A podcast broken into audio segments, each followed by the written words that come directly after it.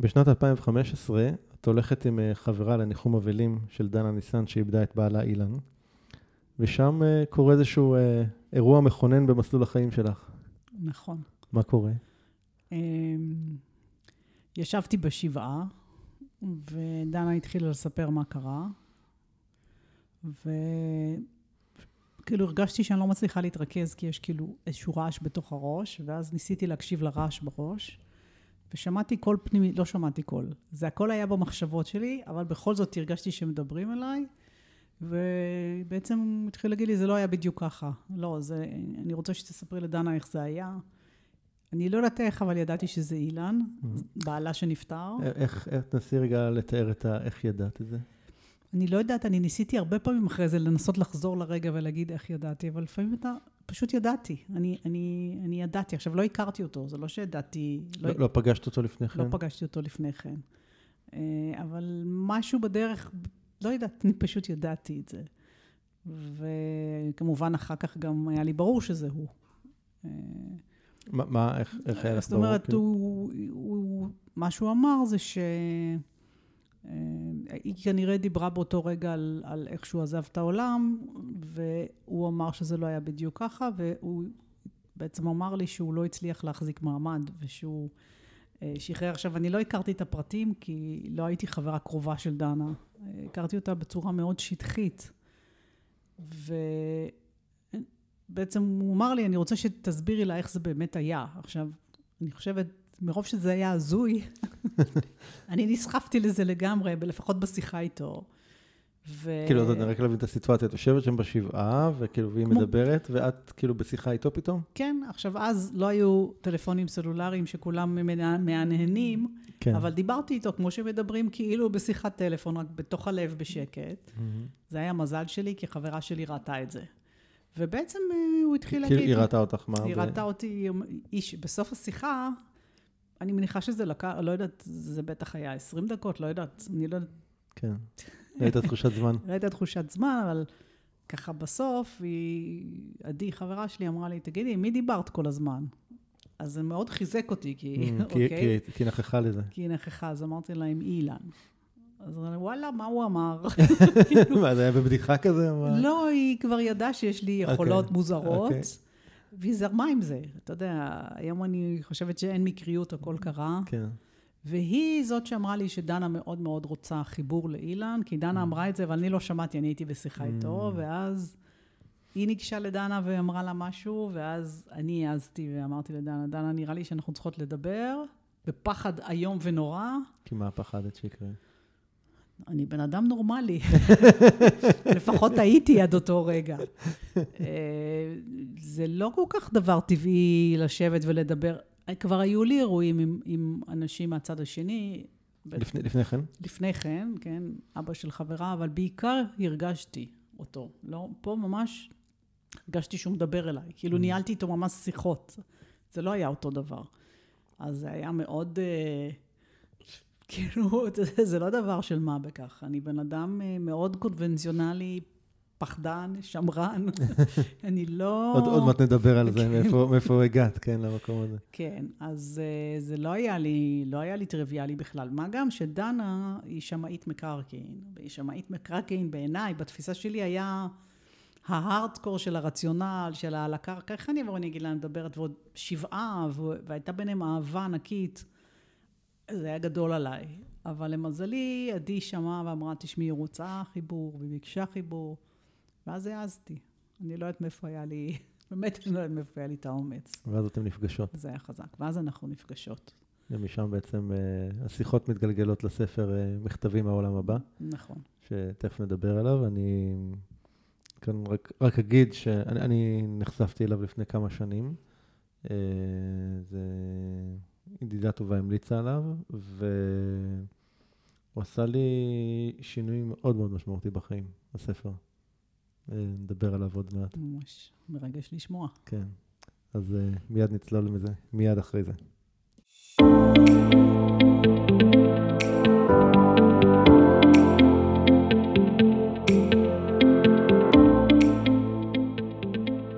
הדבר היחידי הקבוע הוא שינוי. ובכל זאת, אנשים רבים חוששים ונמנעים מלעשות שינויים בחייהם. השינוי מוציא אותנו מחוץ לאזורי הנוחות ואל עבר חוסר הוודאות שלרוב מפחיד אותנו מאוד. ובכל זאת, ישנם אנשים שמוכנים להתמסר לתהליכי השינוי, ולא רק לשנות, אלא בעיקר להשתנות, ולהמציא את עצמם שוב ושוב מחדש. בפודקאסט עושים שינוי, תוכלו לשמוע את האנשים שמשחקים all in ועושים את מה שצריך, במקום את מה שנוח, כדי לחיות חיים מלאים ובעלי משמעות. בכל שיחה אנו צוללים לעומק התהליכים הפנימיים שהם עוברים, הטריגרים שמפעילים אותם, הפחדים והחששות, ההצלחות, הכישלונות, הפעולות שהם עושים וההתפתחות שהם עוברים. בכל שבוע תוכלו לשמוע את ערן שטרן בראיונות מרתקים ומעוררי השראה עם אנשים שהפכו את השינוי לדרך חיים. לפרקים נוספים בפודקאסט תיכנסו לאתר doingchange.co.il או חפשו עושים שינוי באפליקציות הפודקאסט המובילות iTunes, ספוטיפיי, גוגל פודקאסט ואחרות.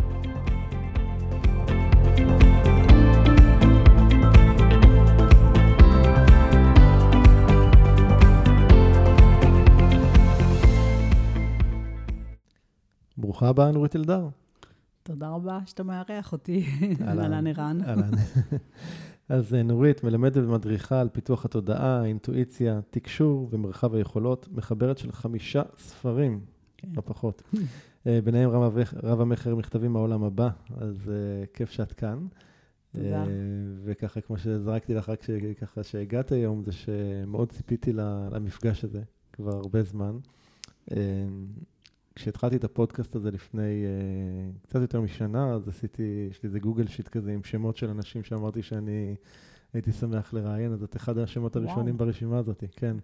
ואני באמת לא יודע למה לקח לי כל כך הרבה זמן עד שפניתי. uh, לא יודע, כאילו אולי חיכיתי לטיימינג הנכון כנראה, אולי, שלא ידעתי מהו, אבל... Uh, אז אני מאוד מאוד שמח. כמו שאמרתי, את מכתבים מהעולם הבא קראתי לפני כמה שנים, ו... לי הוא עשה ככה, הוא, הוא נתן לי שקט, את יודעת, באיזושהי צורה, זאת אומרת, הוא, אם אני מנסה רגע לזקק את זה, הוא כאילו אה, גרם לי לא לפחד מהמוות. Mm-hmm. זה מה שהוא, זה מה שהוא עשה לי. ולפני משהו כמו קצת אה, פחות משנה וחצי שאבא שלי נפטר, אז הוא גם ככה ליווה אותי ב, בתהליך הפרידה ממנו.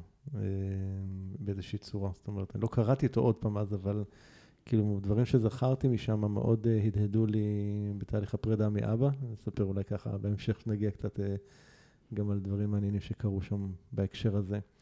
אז כיף שאת כאן. גם לי כיף, מרגש. שאלה שאני אוהב להתחיל איתה זה, מי זו נורית? היום, נכון להיום mm. לפחות. איך היית מתארת את זה? אמ, אני חושבת ש...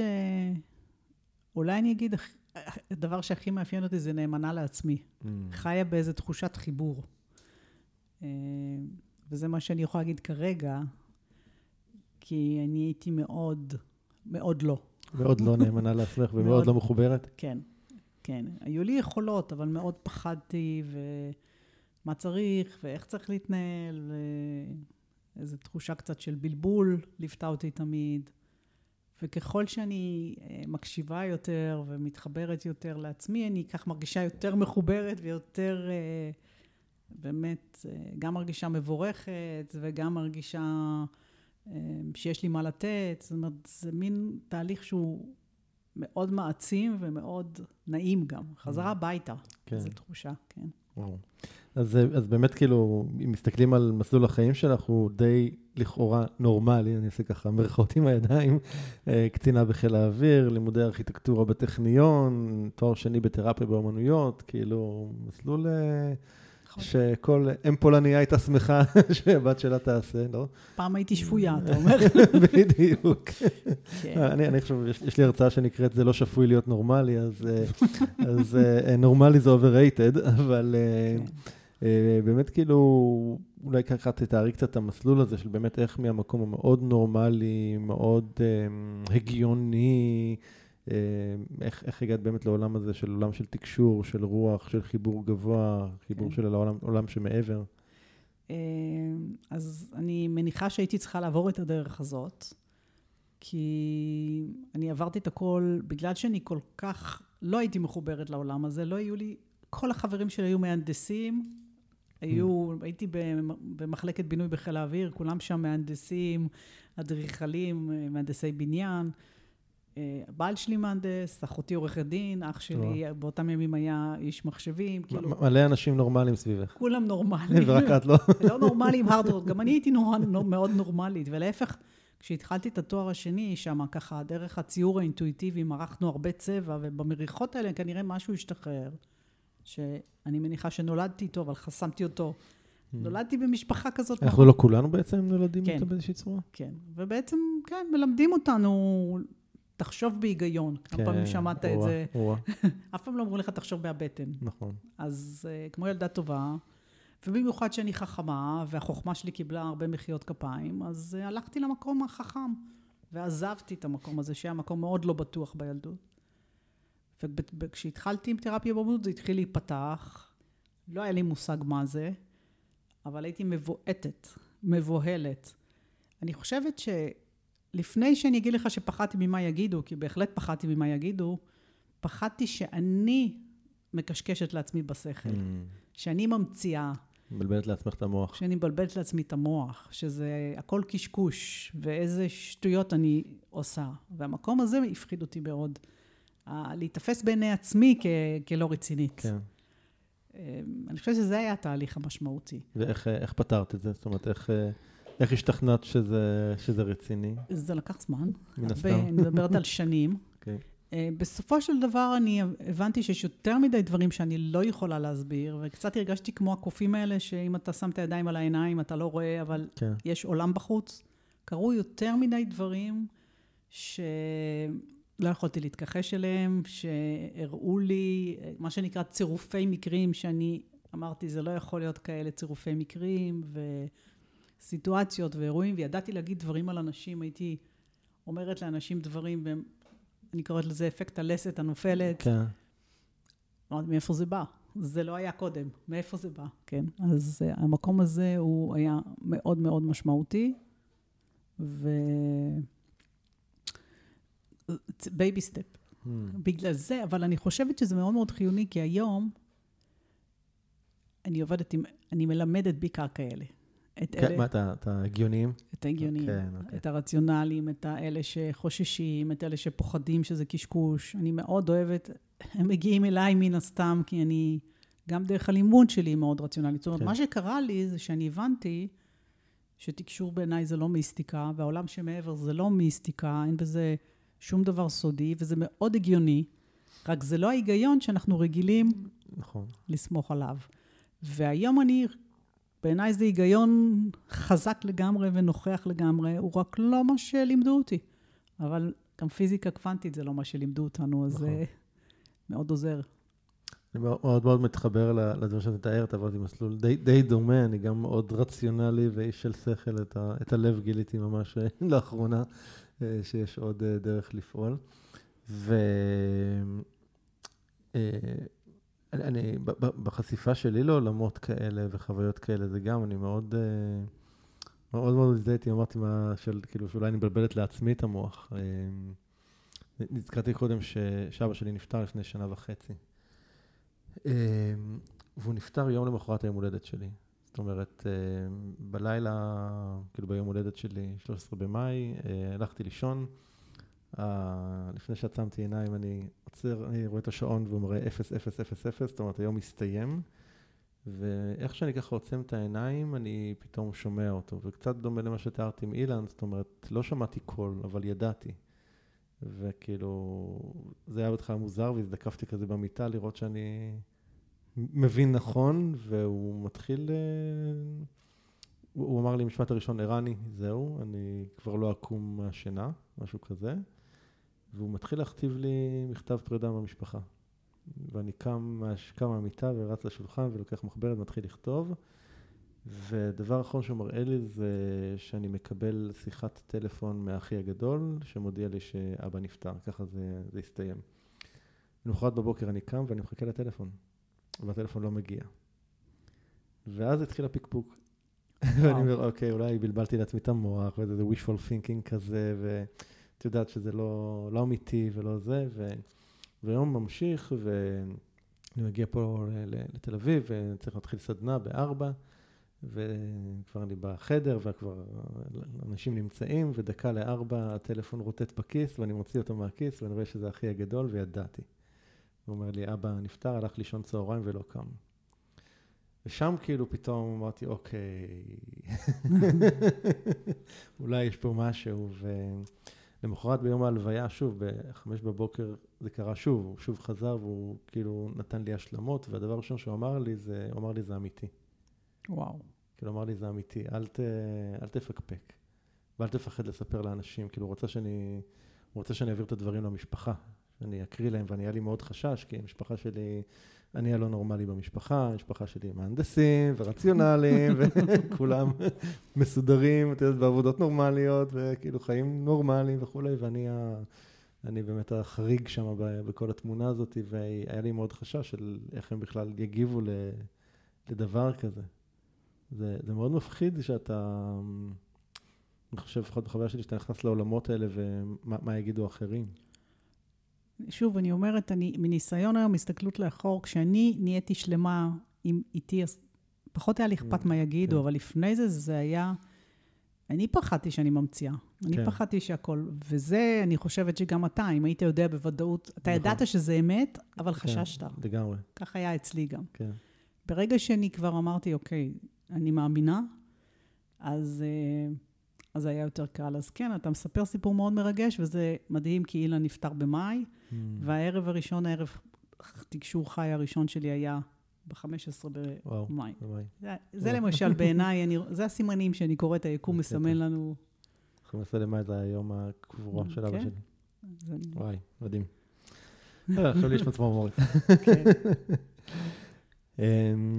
אז אם ככה נמשיך טיפה על רצף הזמן, אז באמת אז לאחר המפגש הראשון הזה עם אילן, את, את ודנה מתחילות לעשות פגישות, ומה קורה בפגישות האלה? זאת אומרת, הפגישה הראשונה הייתה סוג של מבחן. אני אספר, יצאתי מה... זה היה... אה, היה לי מאבק עם אילן. לא, לא נעתרתי לו בכזאת קלות. זאת אומרת... לא התמסרת להתחלה. לא התמסרתי. היה כי, בו... כי מה? כי למה, למה לא? מה, מה... כי אני משוגעת. מה יגידו עליי? לא, הייתי הוא רצה שתכתבי ספר? לא, לא ממש בשלב הזה לא, אה. הוא רצה שאני אדבר עם דנה. אוקיי. ודנה, היינו באותה קבוצה בנטוורקינג, היינו ב-B&I ביחד, mm. אמרתי, אוי ואבוי, היא תספר, אני אאבד את המקום שלי, אנשים לא ידעו על היכולת הזאת. פחדת שהיא תחשוף אותך. פחדתי שהיא תחשוף אותי, פחדתי שהיא תיפגע. אמרתי, מה, אישה איבדה את בעלה, אני אלך ואני אתחיל לדבר איתה, ואני לא יודעת מה יהיה. גם הוא אמר, דברי עם דנה, על מה אני אדבר עם דנה? זה לא שהוא נתן לי ידע ואני הלכתי לדבר עם דנה, הוא אמר לי, תני לי לדבר עם דנה דרכך. Mm. עכשיו, אני אוהבת שליטה. אני לא יודעת איך זה הגיע אליי, התקשור. אני אוהבת שליטה, איפה שליטה ותקשור לא הולך ביחד. אז באמת, הייתה לי, הייתה לי התווכחות איתו בדרך. עכשיו, דנה גרה ליד מודיעין, ואני גרה ביהוד, אז הייתה, היו לי נסיעות, ובדרך חזרה מהשבעה אמרתי לו, תן לי סימן. אז הוא אמר, תדליקי את הרדיו. הדלקתי את הרדיו, והיה את השיר של uh, גאיה, ש... רק אם תאמין. Mm. אמרתי, טוב, ואז כמובן, נו, אבל אולי זה מקרה. כן. ואז חיביתי והדלקתי עוד פעם, ואז היה שיר I'm your angel. אמרתי, אוקיי. ומאז, תמיד בנסיעות הייתי מבקשת הוכחות, מדליקה, מכבה, וזה הגיע. ואז... הוא יצר לך פלייליסט שלם, אני מבין. ממש. ואז באמת נפגשתי עם דנה, והמפגש הראשון היה שיחה ביניהם. בעצם מה שקרה זה שאילן נפטר, אה, הוא, הם נסעו לטקס אה, סיום קורס קצינים של הבת שלו, בסוף הטקס הוא קרס, ובעצם הם חזרו בלעדיו. Mm. ודנה כל כך האמינה שהוא יצא מזה, שהם לא דיברו אפילו לא לרגע על הרגע שאחרי. Well. ובפגישה הראשונה הם פשוט דיברו על הרגע שאחרי. זה היה מדהים, ועל המחלה שלו, ועל כל מיני דברים שקרו תוך כדי המחלה. בסוף המפגש אני אמרתי, אוקיי, אוקיי, אפילו אני יכולה לדעת שלא יכולתי לדעת את זה. זאת אומרת, זה היה כל כך, כל כך מוחץ. לא, לא יכולתי להגיד שאני... כאילו, אני רוצה רגע לדמיין איך זה היה. זאת אומרת, דנה הייתה שואלת שאלה ואת היית עונה כאילן. כן, ממש okay. הרגשתי, אני אגיד לך קוריוז, כן. אני, אני, אני מרג, הרגשתי כמו אילן בצורה כזאת, קודם כל הכלבה שלהם השתוללה כל פעם שהייתי מגיעה. מה זה השתוללה? הייתה קופצת ומסתובבת ומייבבת, ואני הרגשתי משיכה גדולה מאוד לדנה. Mm, עכשיו, אין לי שום דבר כמובן, אני, אני נשואה, ו... אבל באותם ימים ממש הרגשתי צורך לחבק אותה ולגונן עליה, זה היה ממש תחושה פיזית. והיא הייתה שואלת שאלה והייתי מיד, לא חיכיתי לתשובה, אלא ידעתי, ברגע שהיא שאלה שאלה, ידעתי את התשובה ועניתי כאילן. Mm. זה היה מאוד מאוד מרגש. אני לא יכולה לחזור על מה שהיה שם, כי אין לי מושג. אנחנו לא הקלטנו, אנחנו לא תיעדנו, כי זה היה שיחות אישיות בין, ביניהם. בין אילן לדנה. ואז מתי, מתי אתן מחליטות לעשות מזה ספר? אה, האמת שזה אילן החליט, בכלל לא ענה. אה, זה היה גם קטע אה, מאוד משעשע. דנה אמרה, זה היה לקראת שנה לפטירתו, ודנה אמרה שהיא רוצה להנציח אותו. ואני הייתי באיזה סדנה, הלכתי עם אחי לאיזה סדנה, זה היה יום שישי בבוקר, ופתאום אני מרגישה שאילן, הם עשו מדיטציה, אני פחות מתחברת למדיטציות, אז אני התעופפתי לי במקומות שלי, ואז הרגשתי שהוא מדבר אליי, ואומר, אני לא רוצה, אני לא רוצה שתנציחו אותי, כי אני חי רק אחרת. אני יודעת שזה הצורך שלהם, של הרבה נשמות, להסביר לנו שהם חיים רק אחרת. וזה היה אחרי שנה שלמה של שיחות קבועות בין אילן ודנה, קצת עם אימא שלו, קצת עם הבת שלו, אז הוא באמת היה חי, אבל mm. אחרת. וזהו, ו... ואז הוא אמר, אז שאלתי, אז מה אתה רוצה שנעשה? מה אתה רוצה שדנה תעשה? הוא אמר, אני רוצה שנכתוב ספר. עכשיו, זה הצחיק אותי, כי אני, יש לי סוג של דיסלקציה, אני לא קוראת כמעט, ועברתי את כל הלימודים שלי בלי מחברות, החל מהתיכון, הטכניון, תמיד עם חברים. אני אכתוב ספר, איך אני אכתוב ספר? ואז כתבתי לדנה כזה בהומור, אילן רוצה שנכתוב ספר. אבל לא כתבתי לה, אני, אין לי שום כוונה לעשות את זה. ואז אני אמרתי, אוי, היא תחשוב שאני רוצה לכתוב ספר. ואז ניסיתי לכתוב לה אס.אם.אס, ואי אפשר היה לכתוב אס.אם.אס. המכשיר שלי לא אפשר. עכשיו, אח, אח שלי הוא טכנולוג, נתתי לו את זה, אמרתי לו, תראה, אי אפשר לכתוב לכם אס.אם.אסים. הוא חיבה, הוא הדליק, אי אפשר היה לכתוב אס.אם.אסים. זה היה קטע, נהיה אפור. גדול. הזוי. ואז דנה כתבה, איזה יופי, וחזרה לי היכולת לכתוב אס.אם.אסים. ואז לא ניסית להגיד לה לא, לא טעות? ואז אה, לה, לה אמרתי שאני לא חושבת שאני רוצה, ולאילן אמרתי שאני לא חושבת שאני רוצה, ומה ששכנע אותי שהוא אמר שהוא מבטיח שזה ייקח שלושה חודשים. Hmm. אה, זה היה ביוני, הוא אמר לי, עד התשיעי לתשיעי, התשיעי לתשיעי זה יום הנישואים שלי ושלהם. Hmm. וואלה, אותו יום. אותו יום. קטע. ואז הוא אמר, ביום הנישואים אנחנו מסיימים את זה. אמרתי, שלושה חודשים, מה כבר יכול לקרות? וככה נכתב הספר. נתן מענה לחלק הרציונלי שלך, אה? לחלוטין. קטע. כן. ואז אתן יושבות ומתחילות להקליט? לכתוב? אה, אני ישבתי עם חברה, לא עם דנה. אה. אני ישבתי עם חברה, אני דיברתי איתו, היא הקלידה. לא הקלטנו, היא הקלידה. סימונה, חברה שלי. ואחר כך היינו שולחים לדנה באמת לקרוא, להתייחס, אבל... וכל פעם הייתי קוראת, אם היה עוד שאלות. עכשיו, אני יכולה להגיד, גם בהתחלה היו שנים שממש פחדתי לדבר על זה, שהדבר הגדול מבחינתי זה שהוא לקח איתי איתו, אותי, איתו למסע. זאת אומרת, כשהוא דיבר על דברים, אני כאילו הייתי איתו שם למעלה. Mm. אני ראיתי, חוויתי, עמדתי שם בתור עם, כביכול עם הנשמות, אה, אני לא יודעת איך הוא עשה את זה, אה, יכולת מופלאה לעשות את זה, אבל חלק גדול ממה שכתוב כאן, אני הייתי שם, בתודעה כמובן, לא, לא בשום מקום אחר. וזו הייתה חוויה מאוד מאוד עוצמתית, ואחר כך כשכתבנו, אז גם יכולתי לשאול אותו שאלות, או להגיד, להגיד לו, תן לי הבהרה פה, הבהרה שם, כי ראיתי דברים, חוויתי דברים, זה היה מאוד... אה, מאוד חזק. מאוד חזק, כן. אז בעצם, אה, את רוצה ככה להגיד אולי כמה מילים על, ה, על הספר? מה, כן. מה הוא מתאר? זאת אומרת, אני... אני שוב, בחוויה האישית שלי, כאילו, הוא, הוא ממש מתאר את ה... את ה מה קורה לנשמה מה, מהמוות, ואת, ואת שהיא בוחרת לחזור, אם בוחרת לחזור וכולי, ו, וזה היה ממש עשה לי. שקט, ממש שקט. כן, אני חושבת שלהרבה זה עושה שקט. ספר שהוא מאוד מאוד מנחם. דרך אגב, עברתי בדיוק כמו שאתה עברת, אה, אין לי... זה לא אומר שאני רוצה, ובכלל אני כבר לא משתמשת במונח מוות. המוות okay. כן. הוא רק של הגוף, לא של הרוח. כן. אני אומרת לעזוב את העולם. ברור שאני לא רוצה שזה יקרה, אבל אני לא פוחדת מזה. אני מבינה שהעולם שמעבר הוא באמת עולם שכולו טוב, mm. טוב להם שם, כיף להם, אני אגיד אפילו ככה. לא שאני... בסופו של דבר אנחנו אמורים להיות פה, ואנחנו אמורים להיות שם, ויש איזשהו איזון. כן. אמ,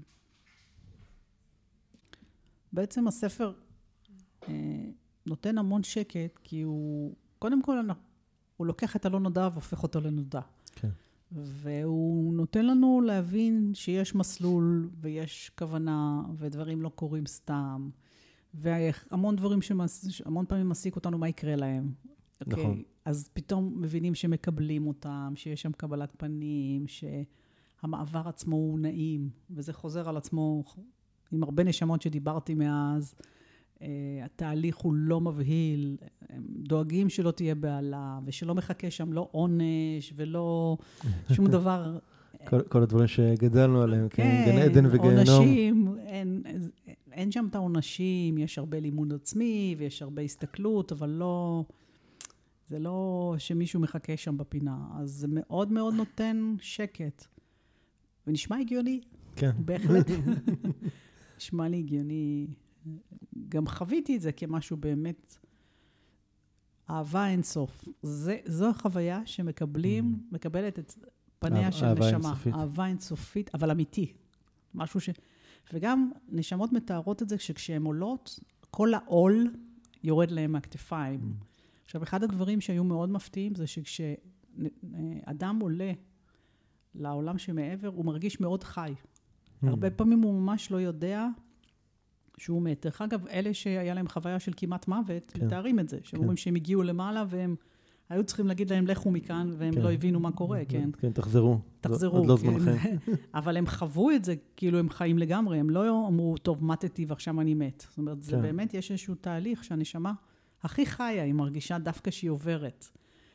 אנשים חולים פתאום חיים חזקים מחדש, כן. ו...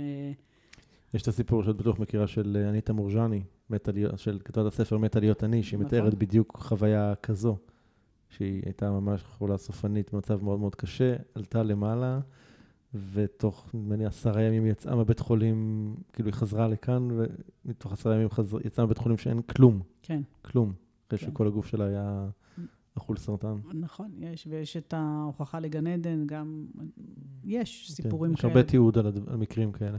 בהחלט. אני גם, בגלל שאני מלמדת ומדברת על זה, יצא לי לפגוש אנשים שזה, שחוו את זה ו- ומספרים אה, שכמעט ניתקו אותם מהמכשירים, הם חזרו והכל טוב. וזה, זה מרגש מאוד לפגוש את זה, וההבנה היא שלימדו אותנו אחרת, וגם, אני אומרת, לא צריך לפחד לדבר על המוות. זה כן. חלק מאיתנו. זה כמו החופש הגדול, הוא קורה בין גלגול לגלגול. פרידה זה דבר עצוב, אבל זה לא, זה לא כואב, זה לא מכאיב להם. להם בטח לא, אנחנו כן, סובלים. אנחנו בדיוק, שחשבתי על זה גם בקונטקסט הזה, שבעצם מי שהסבל נשאר אצל מי שנשאר כאן. כן. תגידי, יצא לך פעם לחשוב אה, על למה, למה דווקא את? זאת אומרת, נגיד, למה דווקא דרכך אילן החליט להגיע? אה, יצא לי אין סוף פעמים. בהתחלה זה היה למה דווקא דרכי, כי כזה- זה היה כזה. מאוד, מאוד מפחיד, ואחר כך אה, הרגשתי שזה גדול עליי. מה פתאום אני? לקח לי זמן להתרגל לזה שאני אני זאת שמביאה את הידע, כי בעיניי זה ידע מופלא. אה, אין לי תשובה. הם, שאלתי אותם, הם אמרו, ככה זה צריך להיות. מי זה הם?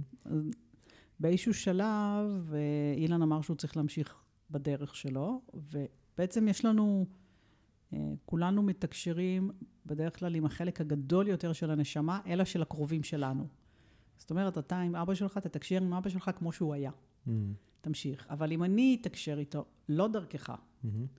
אני אפילו לא אדע שהוא אבא שלך, כי כן. אני אתחבר לנשמה הרבה יותר גדולה.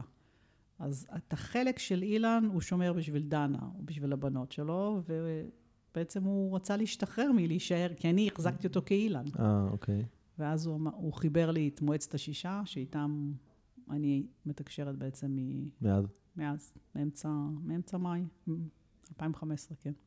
ובעצם אה, מאז לא, לא, לא הייתי איתו בקשר.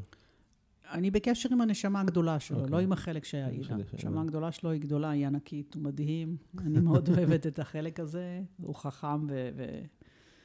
אה, מעבר, תמיד.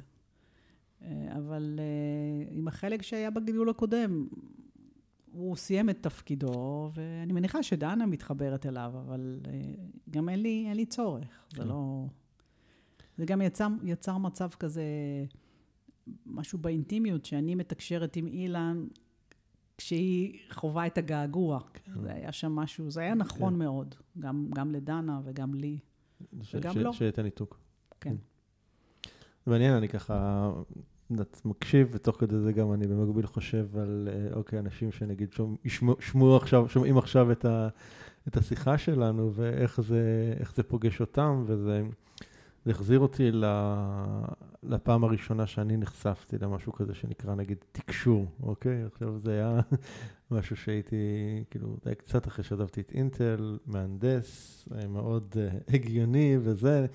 ובזמנו יצא הסרט של הסוד, שם הסיקרט, ויש שם קטע מעניין, כי יש שתי גרסאות של הסרט הזה, אני לא יודע אם הרבה אנשים יודעים, יש גרסה ראשונה ויש גרסה אחר כך ערוכה, שהוציאו ממנה אה, אה, מישהי מסוימת. ואני בעצם אה, ראיתי קודם דווקא את הגרסה המצונזרת השנייה, בלעדיה, ואחר כך ראיתי את הראשונה איתה, וזה זה היה לי מאוד מוזר, מדובר במישהי בשם אסתר היקס, מן הסתם אולי מכירה. וככה, משהו באיך שהיא דיברה מאוד משך אותי, כאילו לא ידעתי עליה כלום. ואז נכנסתי כמובן לגוגל, כתבתי את השם שלה, הגעתי לאתר, ולאתר קוראים אברהם היקס. וכמהנדס חשבתי, אוקיי, ושם מדובר על אסתר ועל בעלה ג'רי, ו- אבל האתר קוראים אברהם היקס. וחשבתי לתומי שאברהם, זה בטח היה אבא שלהם שממשיכי את דרכו, או משהו כזה. והיה אפשר להוריד שם כל מיני uh, הקלטות שלהם, והורדתי כמה הקלטות כאלה, וזה בתקופות שהיה דיסקים באוטו, ושמתי על דיסק, צרפתי על דיסק, ואני נוסע בנהיגה, ומתחיל להקשיב לזה, ומתארים ככה את הנושא, ואיך, uh, ובעצם איך הם הגיעו לעולם של תקשור, שזה היה, אוקיי, אני ידעתי מה זה, אבל כאילו, לא כל כך חוויתי את זה עד אז. ואז uh, ג'רי, הבעל, אומר איזשהו משפט כמו, And now Esther will take a moment and will bring Abraham to us. אסתר, עכשיו תיקח רגע ותביא לנו את אברהם. והמוח שלי עוד לא מספיק כל כך לעכל מה, מה, מה אני שומע, ופתאום היא מתחילה שוב לדבר, אבל הפעם במבטא אחר, באינטונציה אחרת, זה כאילו בן אדם אחר לגמרי מדבר. זאת אומרת, אתה שומע שזו היא, אתה, ברור לך שזו היא, אבל זו לא היא. ואני אומר, what the fuck, ואני, ואני מכבה את הרדיו. פשוט מכבה את הרדיו, ומתחיל לי בראש איזה מין קרב כזה בין חלק אחד שאומר, וואי, אני חייב לשמוע את זה, אני כאילו רוצה את הידע, וחלק שני שאומר, רציונלי, הגיוני, אומר, מה זה השטויות האלה, ומה, כאילו, מה, מה, מה זה הקשקוש הזה, ואין דבר כזה, וזה לא אמיתי, וכל מיני דברים כאלה, ומשהו כמו איזה 20 דקות אני נוסע ברכב, שהקרב הזה ככה בין שני החלקים בתוכי. ואחרי 20 דקות הם הגיעו לפשרה. הם עשו משא ומתן והגיעו לפשרה, והפשרה הייתה, בוא רגע תנתק את הדרך שבה הם טוענים שלכאורה המידע הגיע, ותקשיב רק למידע. רק, רק שכאילו יכולתי להגיע להסכמה הפנימית הזאת, יכולתי להפעיל את הרדיו מחדש ולשמוע, וזה, וזה כבש אותי, כי היה משהו בידע הזה, שהוא הרגיש לי אה, שהוא מגיע נקי.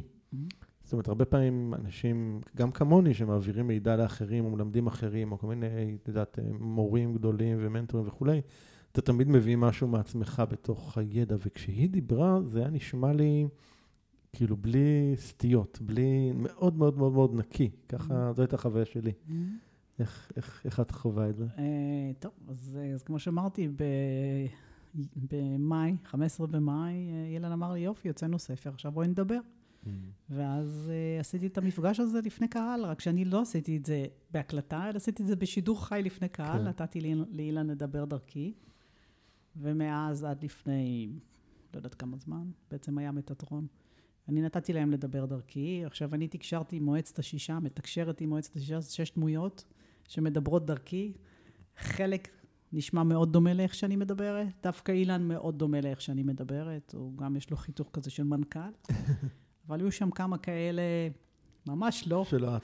ממש לא. פדיחה, ג'וי למשל, אני מתחילה תמיד בהתפוצץ מצחוק, להתגלגל, כל כך לא אני, זה היה כל כך מביך אותי תמיד, הייתי אומרת לו, די. בסוף ניצח אותי האי נוחות, וקצת הפסקתי עם זה. אה, אני לא יודעת עד היום למה, למה זה צריך להגיע ככה. הרי אני יכולה לתקשר איתם גם בלי זה, למה הם צריכים, אולי, אולי כדי שאנשים ידעו, כי לא הייתי צריכה להגיד אפילו מי זה, אנשים ידעו מי זה. אמרתי, אוקיי, או שהייתי מקבלת אוסקר על היכולת המופלאה לדבר בשש דמויות, זה בלתי אפשרי, כי, כי זה שיחה של רבע שעה בתוך דמות, ומיד לעבור לדמות אחרת, אה, גדול עליי, מה שנקרא. אה, אבל בהחלט אה, אתה מעביר אנרגיה מאוד מאוד נקייה, זו אנרגיה אחרת. אני תמיד אמרתי, אני לא יכולה לדבר, להעביר את הידע המופלא שלהם. אם הם ייתנו לי את הידע ואני אצטרך להעביר אותו, זה לא יישמע אותו דבר. כן. יש משהו מאוד נקי, מאוד... מאוד... גם אם הם אומרים דברים כאילו, תפתחו את העיניים או משהו, יש משהו מאוד אוהב, אני חושבת, ומאוד uh, מחזק. אני חושבת שזה עשה לי את השינוי בחיים, כי כמוך, אני מאוד שיפוטית וביקורתית, וכשמישהו אומר משהו ישר אני אומרת למה הוא מתכוון, ומה הכוונה שלו, ומה הוא רוצה, ומה יש מאחורי זה, ולמה, ולהאמין ולא להאמין, אבל להם האמנתי לגמרי. ובעצם הם, הם מעבירים ידע, וגם אילן, כדי שנחיה פה טוב יותר. Mm. זו המטרה היחידה של המדריכים שלי. אין, לא נבואה ולא... לא, הם לא מנסים לצפות עתיד או לתאר. ממש לא. אני אפילו לא... אני מאמינה בערך של הבחירה החופשית, אני מאמינה בזה שהכל צפוי ורשות נתונה, ואני נזהרת לא להגיד, גם אם אני mm. מרגישה דברים, זה נראה לי התערבות בחופש הבחירה, אה, בניגוד לערכים הכי גבוהים. כן. של העולם שמעבר, אבל הם כן נותנים לנו ידע איך להתייחס לדברים, מה לעשות. וזה אה, חכם, חכם, כן. אה, אני... זה, זה מעניין בעצם, באמת, למה, למה את חושבת באמת ה... למה נעשה הקשר הזה? זאת אומרת, זה, זה לא רק דרכך, יש, יש הרבה, הרבה מתקשרים והרבה אה, מפגשים כאלה בין, בין שני עולמות, ו... כאילו, טוב, כאילו, מעניין אותי גם לחשוב למה, למה המפגשים האלה קורים, הרי כאילו, אם מצד אחד, אם, אם, אם נועדנו להיות מחוברים אליהם ככה, אז uh, כל אחד מאיתנו אולי היה יכול לחוות את זה. ומצד שני, לא כל, כאילו, רוב האנשים לא נמצאים במקום הזה, הם לא מכירים ביכולת שלהם לעשות את זה, וגם הרבה פעמים גם לא מאמינים שזה mm-hmm. אפשרי או קיים בכלל. למה, למה לדעתך המפגשים האלה מתקיימים? אני חושבת שמשהו ביציבות של העולם הישן התערער, והאינדיבידואל, לא אני חושבת, כל מה שאני אומרת זה דברים שהם אמרו, כן. שאלתי אותם את השאלות האלה. Okay. אוקיי. היום ה... מה שמוביל זה האינדיבידואל. זאת אומרת, mm-hmm. כל בן אדם היום יכול להיות משמעותי. נכון? פעם אתה okay. היית חייט, אז היית חייט. נכון. אל תגדל. היום חייט יכול לעשות uh, פודקאסט, ויכול נכון. לספר ביוטיוב איך הוא תופר, ולמיליונים של אנשים, כן? כל ילדה בת 18 יכולה, נכון. שיהיה לה מריצים. אז בעצם... המשקל שיש על כל אחד על הכתפיים הוא מאוד משמעותי. והיכולת להבין שכל אחד יש לו תפקיד וכל אחד יכול להביא אור, היא חשובה להם למעלה. ולכן הם מנסים להתחבר ולחזק אותנו. זו המטרה שלהם. הם לא יפתרו לנו, תמיד אני אומרת, הם כמו מורה, הם לא נותנים את הפתרון למבחן, אבל הם עוזרים בדרך. Mm. ובעידן שלנו, זה כבר אין לי משהו, אני אלך ליועץ, היועץ יגיד לי מה לעשות ואני אעשה את זה. זה כבר לא עובד לנו. כן, אנחנו נכון. צריכים את ההתאמה האישית, את ההקשבה פנימה, חסר החלק של מי אני ומה אני. ולכן הם נכנסים. עכשיו, תראה, יש יותר ויותר אנשים שנפתחים לזה. כן. אמ, כמובן שזה עניין של הקשבה, זה, זה כמו, תשמע, יש אנשים שמקשיבים לכל מיני דברים מגוונים ברדיו, ויש כאלה ששומעים תמיד את אותה תחנה. Hmm. אה, זה לא אומר שאין להם יכולת לשמוע דברים אחרים. אני אפילו לא יכולה להגיד רק שאני מאמינה, אני יודעת שכולנו נולדנו עם יכולות כאלה, רק מה שהורג אותנו זה הרציונל. חוסר האמון, הפחד, הניסיון לחשוב. תקשור זה לא חשיבה. תקשור כן, זה... נכון. זה מהבטן, לא יודעת, מהלב, איך שרוצים. אז אנשים שמנסים לחשוב, קשה להם יותר לתקשר. בקורסים שלי אני מרגישה את זה. אני אומרת להם, תפסיקו לחשוב, תלכו לה... להמציא. כן. אחד הפחדים הכי גדולים. כן. איך, אה, איך באמת אה, כל, ה, כל התהליך הזה שתיארת כאן, איך זה באמת משפיע ומשנה את החיים שלך למעשה? זאת אומרת, אה, אם היית במקום הזה באמת של ארכיטקטורה ואומנות וכולי, איך, איך זה משנה את החיים שלך? אני יכולה להגיד שאני עזבתי, השתחררתי מהצבא, רב סרן, בשנת 2005. והיה לי תואר שני. בטיפול בתרפיה באמנות, והייתה לי הסמכה בינלאומית באימון אישי, ולא מצאתי את מקומי. ידעתי שאני צריכה ללכת לכיוון הזה של התקשור, אבל פחדתי. אה, ידע, כבר אז ידעת. ידעתי. כבר היה לי את היכולות, הרגשתי בבטן, אבל זה היה, איך אומרים, פיל, פיל שלא מסתכלים לו בעיניים, ולא הצלחתי להתרומם. אני עשיתי דברים יפים והם נפלו, ועשיתי והם נפלו. לא הצלחתי להחזיק את האנרגיה לאורך כן. זמן, ובמאי 2015, כשעליתי פעם ראשונה ככה עם אילן לבמה, אחרי שהספר יצא, אני, מה שנקרא, יצאתי לחלוטין מהארון, עברתי לעשות רק את זה בחיים שלי, להתעסק רק בתקשור. כשאני אומרת תקשור, נורא חשוב לי להגיד שזה, בעיניי תקשור זה חיבור. Mm. זה היכולת שלנו לקלוט, היכולת שלנו לקלוט אחד את השני. היא כל כך משמעותית. אנשים חושבים שתקשור זה לשאול את המדריך שאלה ולקבל כן. תשובה. בעיניי זה כמעט החלק הזניח, היכולת שלנו לתקשר עם עצמנו, לדעת. כן. מה אנחנו רוצים. אז קודם כל זה קרה לי, שפתאום התחלתי לחיות את הסביבה האחרת, ולהבין אותי, ובעצם להבין שכדאי לנו, אחד הדברים שהידע, אני נורא שמחה כי אני ממשיכה לקבל מהם ידע שהוא, אני קוראת לו ידע משנה חיים, כי הוא באמת מאוד משמעות, הוא שונה ממה שאנחנו רגילים. לגמרי. אז אחד הדברים המשמעותיים ששינו אותי, זה ההבנה שלא צריך לטפל בחולשות. שהחולשות Mhm. צריכות להישאר שם ולא צריך להסתכל עליהן, ושצריך להתמקד בחוזקות. וזה היה זה הפוך למה שהם- מכל מה אותנו בבית ספר, נכון? בבית ספר, בחיים, נכון. אמרו, "ת- תלחמו, בן אדם... תשפרו את החולשות שלכם. תשפרו, ופתאום אמרו לי, עזבי את זה. אמורה, אומר, שלם מבחינתנו זה שליש חלש, שליש בינוני ושליש חזק. תתמקדו בחזק. פעם שמעתי איזה מישהו אומר שבדיוק על הדבר הזה, שמי שמנסה לחזק את החולשות שלו, בסוף יגלה שיש לו חולשות מאוד חזקות. נכון, נכון, זה בדיוק זה. כן. ואנחנו נשאבים למטה, וכל דבר כזה התווכחתי, כשהייתי מקבל את הידע הזה התווכחתי, אבל לאט לאט זה נורא הגיוני, מדברים כל כך, הם כאלה חכמים המדריכים האלה, אז התמסרתי לזה, ובאמת דברים מופלאים קרו לי, זאת אומרת, החיים שלי השתנו אה, כלכלית, אה, מערכות היחסים שלי השתפרו, אני חושבת, אם אני אגיד, יש משהו ככה, אני חושבת שאחת הנקודות ששינו אותי מאוד, בגלל הילדות שלי ואיך שאני גדלתי, אני גדלתי בתפיסה שאי אפשר לסמוך על מבוגרים, ושמבוגר אומר לך שהוא אוהב אותך, אה, תנועת היד הזאת של ביטול. בערבון מוגבל, אל תסמכו. וככה זה היה לי עם חברים, זאת אומרת, נורא בקלות, אם חברות הייתה מתנתקת, זה היה בסדר, כי בסדר, אי אפשר לסמוך על זה, אבל זה לא עשה לי טוב בפנים.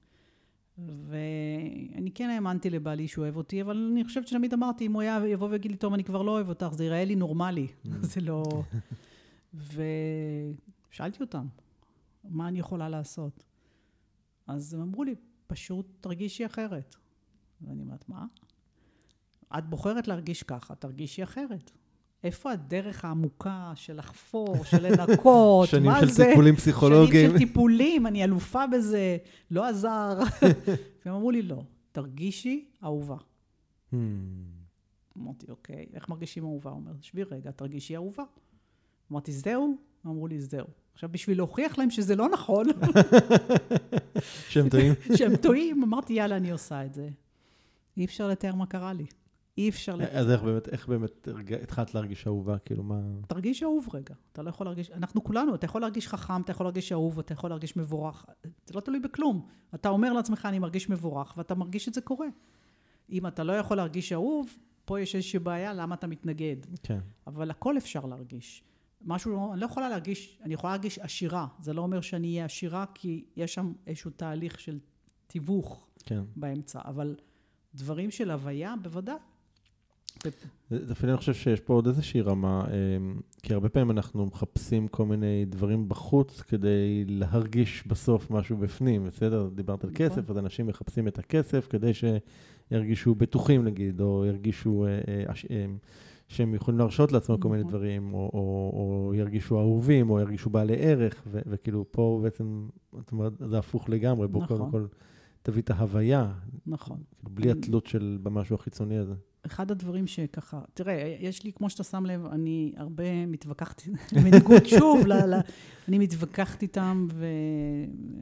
אני חושב שאת מתווכחת איתם לא רק בשבילך, אלא גם בשביל כן, הר- אני- הרציונלים באשר הם. אני מניחה, כי אני באמת, כל, אחרי כל שינוי שלי, אני יכולה ללמד את זה. כן. אני לא מסבירה לפני שאני בעצמי עוברת. את השינוי. אז אחד הדברים, באמת ככה, על נושא של מגנות מציאות, שאני אמרתי, זה קשקוש, זה לא עובד.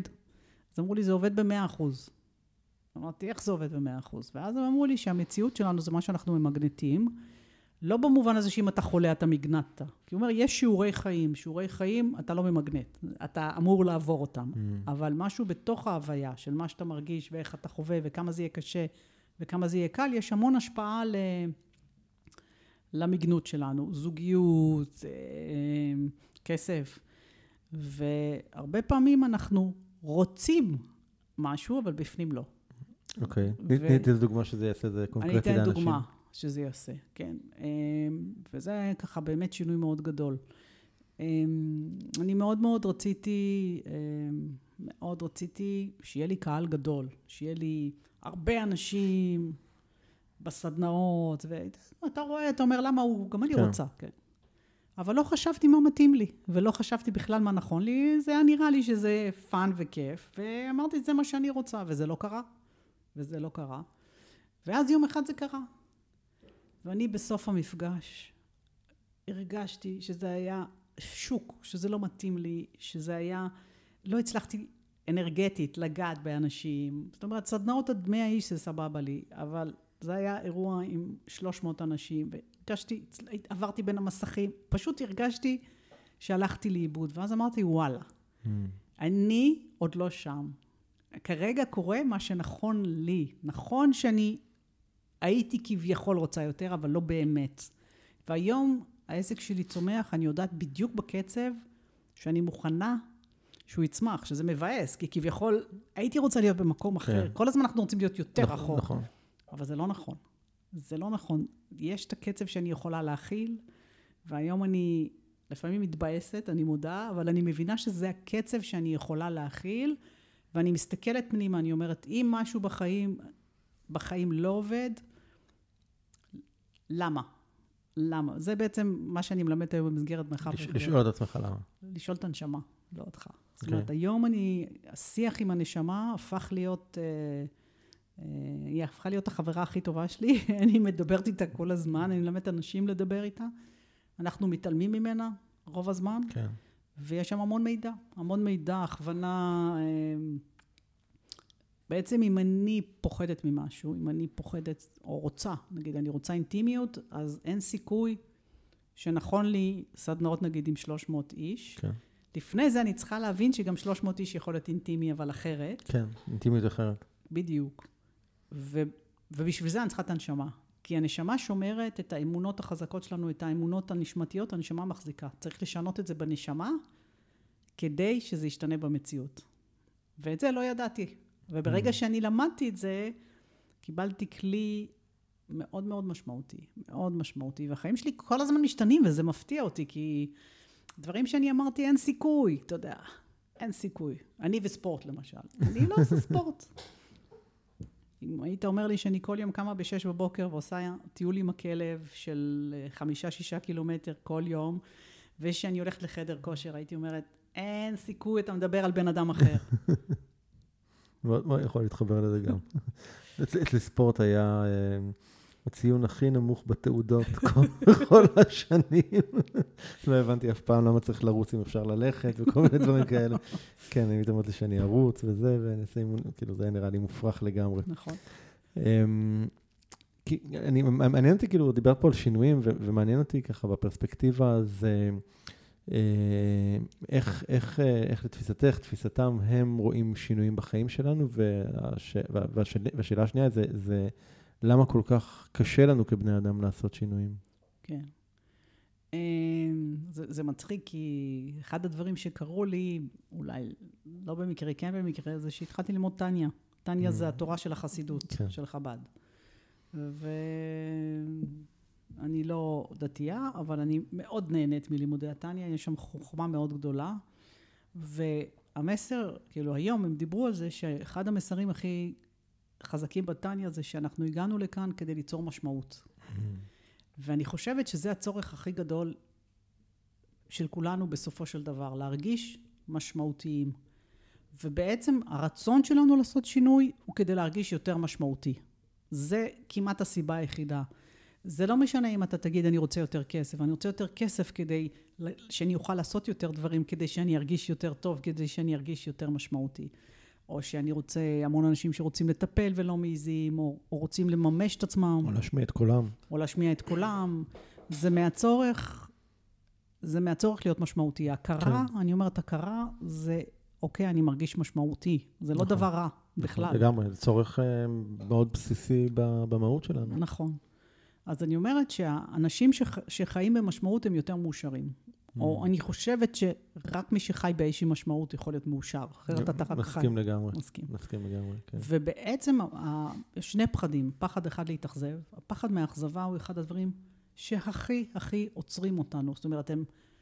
אחת המדריכות שאני מתקשרת איתה, קוראים לה ג'וי, והיא צוחקת עלינו, זה זאת עם הצחוק שאמרתי לך קודם. ג'וי זה שמחה. כן, אבל היא יורדת עלינו, כאילו, היא... היא גם מדברת בטון כזה, מין, אני לא, לא אשמיע אותו עכשיו, זה יבריח את כל מי ש... לא יודע, בואי ננסה. אבל היא תמיד אומרת, אה, כאילו, איזה פחדנים אתם, אתם, אתם כל כך פוחדים להתאכזב, שאתם מתאכזבים כל החיים. רק כן. כדי שלא אה, תתאכזבו. זה משפט חזק. כן, וזה מה שהיא אומרת, שבעצם אנחנו חיים את האכזבה כל יום, כדי לא להתאכזב מזה שאולי לא נצליח. כן.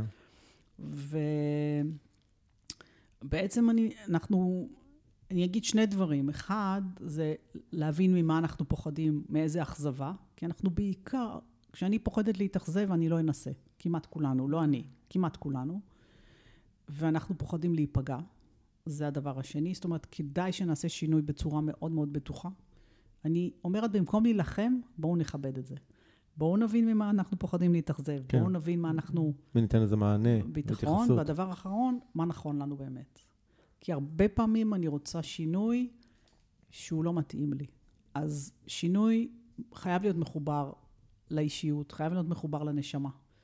יש פה, אני, הנה, כל כך מהזווית שלי, אני מאוד מתחבר לדברים שאת אומרת, ומהזווית שלי, בהקשר הזה של מה נכון לנו באמת, אמ, זה גם קשור לדוגמה שנתת, להגיד, על הסדנאות הגדולות וכולי. לא פעם אנחנו חושבים שאנחנו רוצים דבר כזה או אחר, וזה לא מה... באמת מהרצון... אני, אני מבחין כאן בין הרצון של הנשמה שלנו לבין הרצון של האגו שלנו. לגמרי. שזה, כאילו, שכאילו באגו, את אומרת, אוקיי, אני רוצה עכשיו אולמות גדולים, ואני רוצה אלפי לקוחות, טה, טה, טה, טה. הנשמה לא נמצאת שם בכלל, ואז... אז נוצר איזשהו דיסוננס מאוד מאוד מאוד מאוד גדול בתוכנו. נכון, והנשמה מנצחת, דרך אגב. לא נצליח לאורך זמן להחזיק כן, כשאת אומרת, אגב, שהנשמה מנצחת, זה לאו דווקא הפי. נכון, כאילו, בכלל לא הפי. זה אומר שהאגו מאוד סובל.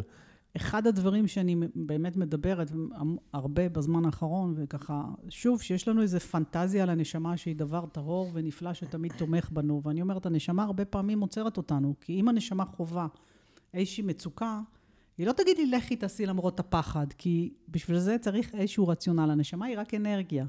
היא אנרגיה שדוחפת או עוצרת. אז אם למשל אני נורא פוח... אני רוצה זוגיות, אבל יש לי חוויה לא טובה מהעבר, ואני באה ואני אומרת, אני רוצה זוגיות, אבל אני מרגישה התכווצות בפנים, הנשמה תגדיל את הפחד.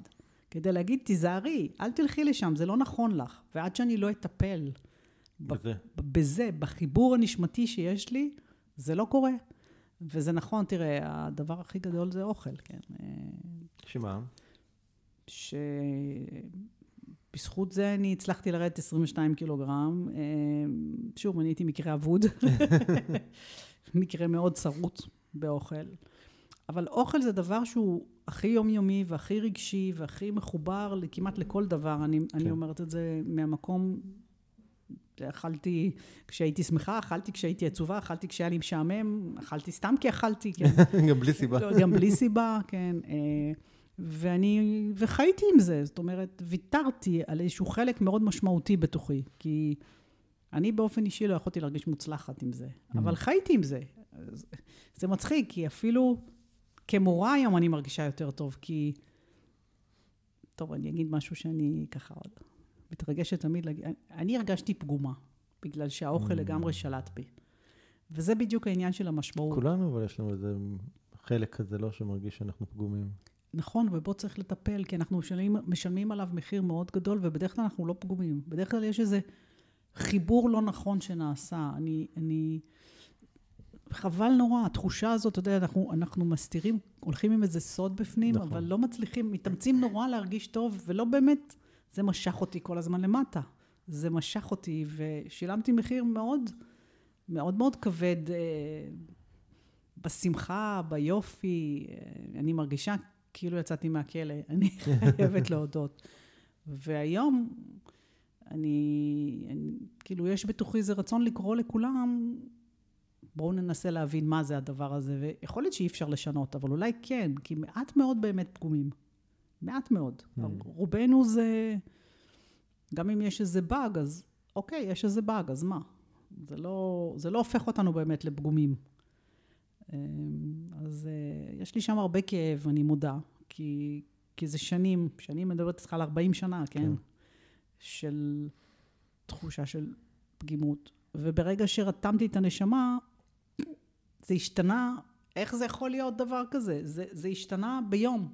כאילו, זה לא השתנה ביום, היה לי הכנה, כן, אבל... תהליך לשם. עבר תהליך כדי בדיוק. להגיע לאותו יום. בדיוק, תהליך של ארבעה חודשים, אבל ארבעה חודשים לעומת 40 שנה, כאילו. נכון, זה כלום. ומאותו רגע, אותו שנתיים, בשקט מוחלט, בלי מאבקים, כבר עברתי נפילות אנרגטיות, כבר עברתי רגעים מאתגרים, והתנתק. איך זה יכול להיות? זאת אומרת, ההבנה היא שהכללי משחק השתנו, אם אני אגיד לך, אתה יודע על כן. מה אני מדברת, אתה גם מרגיש את זה. לגמרי. מה שהיה נכון לפני 20 שנה כבר לא נכון היום. עזבי 20 שנה, מה שהיה נכון לפני חמש שנים כבר לא מה נכון. שהיה היום. נכון לפני חמש שנים לא האמת נכון. שגם מה שהיה נכון לפני שנתיים לא נכון היום. גם זה נכון. ובעצם אני, אני חושבת שאנשים חכמים זה אנשים שלומדים את כללי המשחק, מה שמתאים להם, בדרך שמתאימה להם, ולכן אני חושבת שצריכים להיות הרבה מדריכים והרבה מנטורים, וכל אחד נכון שילך למי. כן. אבל uh, להבין שאנחנו חייבים את זה לעצמנו. אנחנו... איך אני, הם אומרים כל פעם, המדריכים שלי, חיים פעם אחת, למה שלא תחיו אותם טוב? ואני אוהבת את המשפט הזה. כן, משפט טוב. אולי זה יהיה השם של הפרק. אה, כן, או שחיים פעם אחת בכל גלגול. למה שלא תחיו אותם טוב? כן. אה, אוקיי. אמ, הרבה הרבה אנשים באמת אמ, פועלים או חיים את חייהם מתוך, אה, והזכרתי את זה קודם ככה בה- בהתחלה, מתוך הצריך, אוקיי? מתוך הדברים שאנחנו צריכים. אני צריך לעבוד, ואני צריך כסף, ואני צריך אה, לגדל את הילדים, ואני צריך את ה... לקנות את הבית, ואני צריך וצריך וצריך וצריך וצריך. ו... בראייה שלי, כל הצריכים האלה לא פעם מביאים אותנו למקום של הרבה מאוד סבל. אה, בטח לא אושר, כן?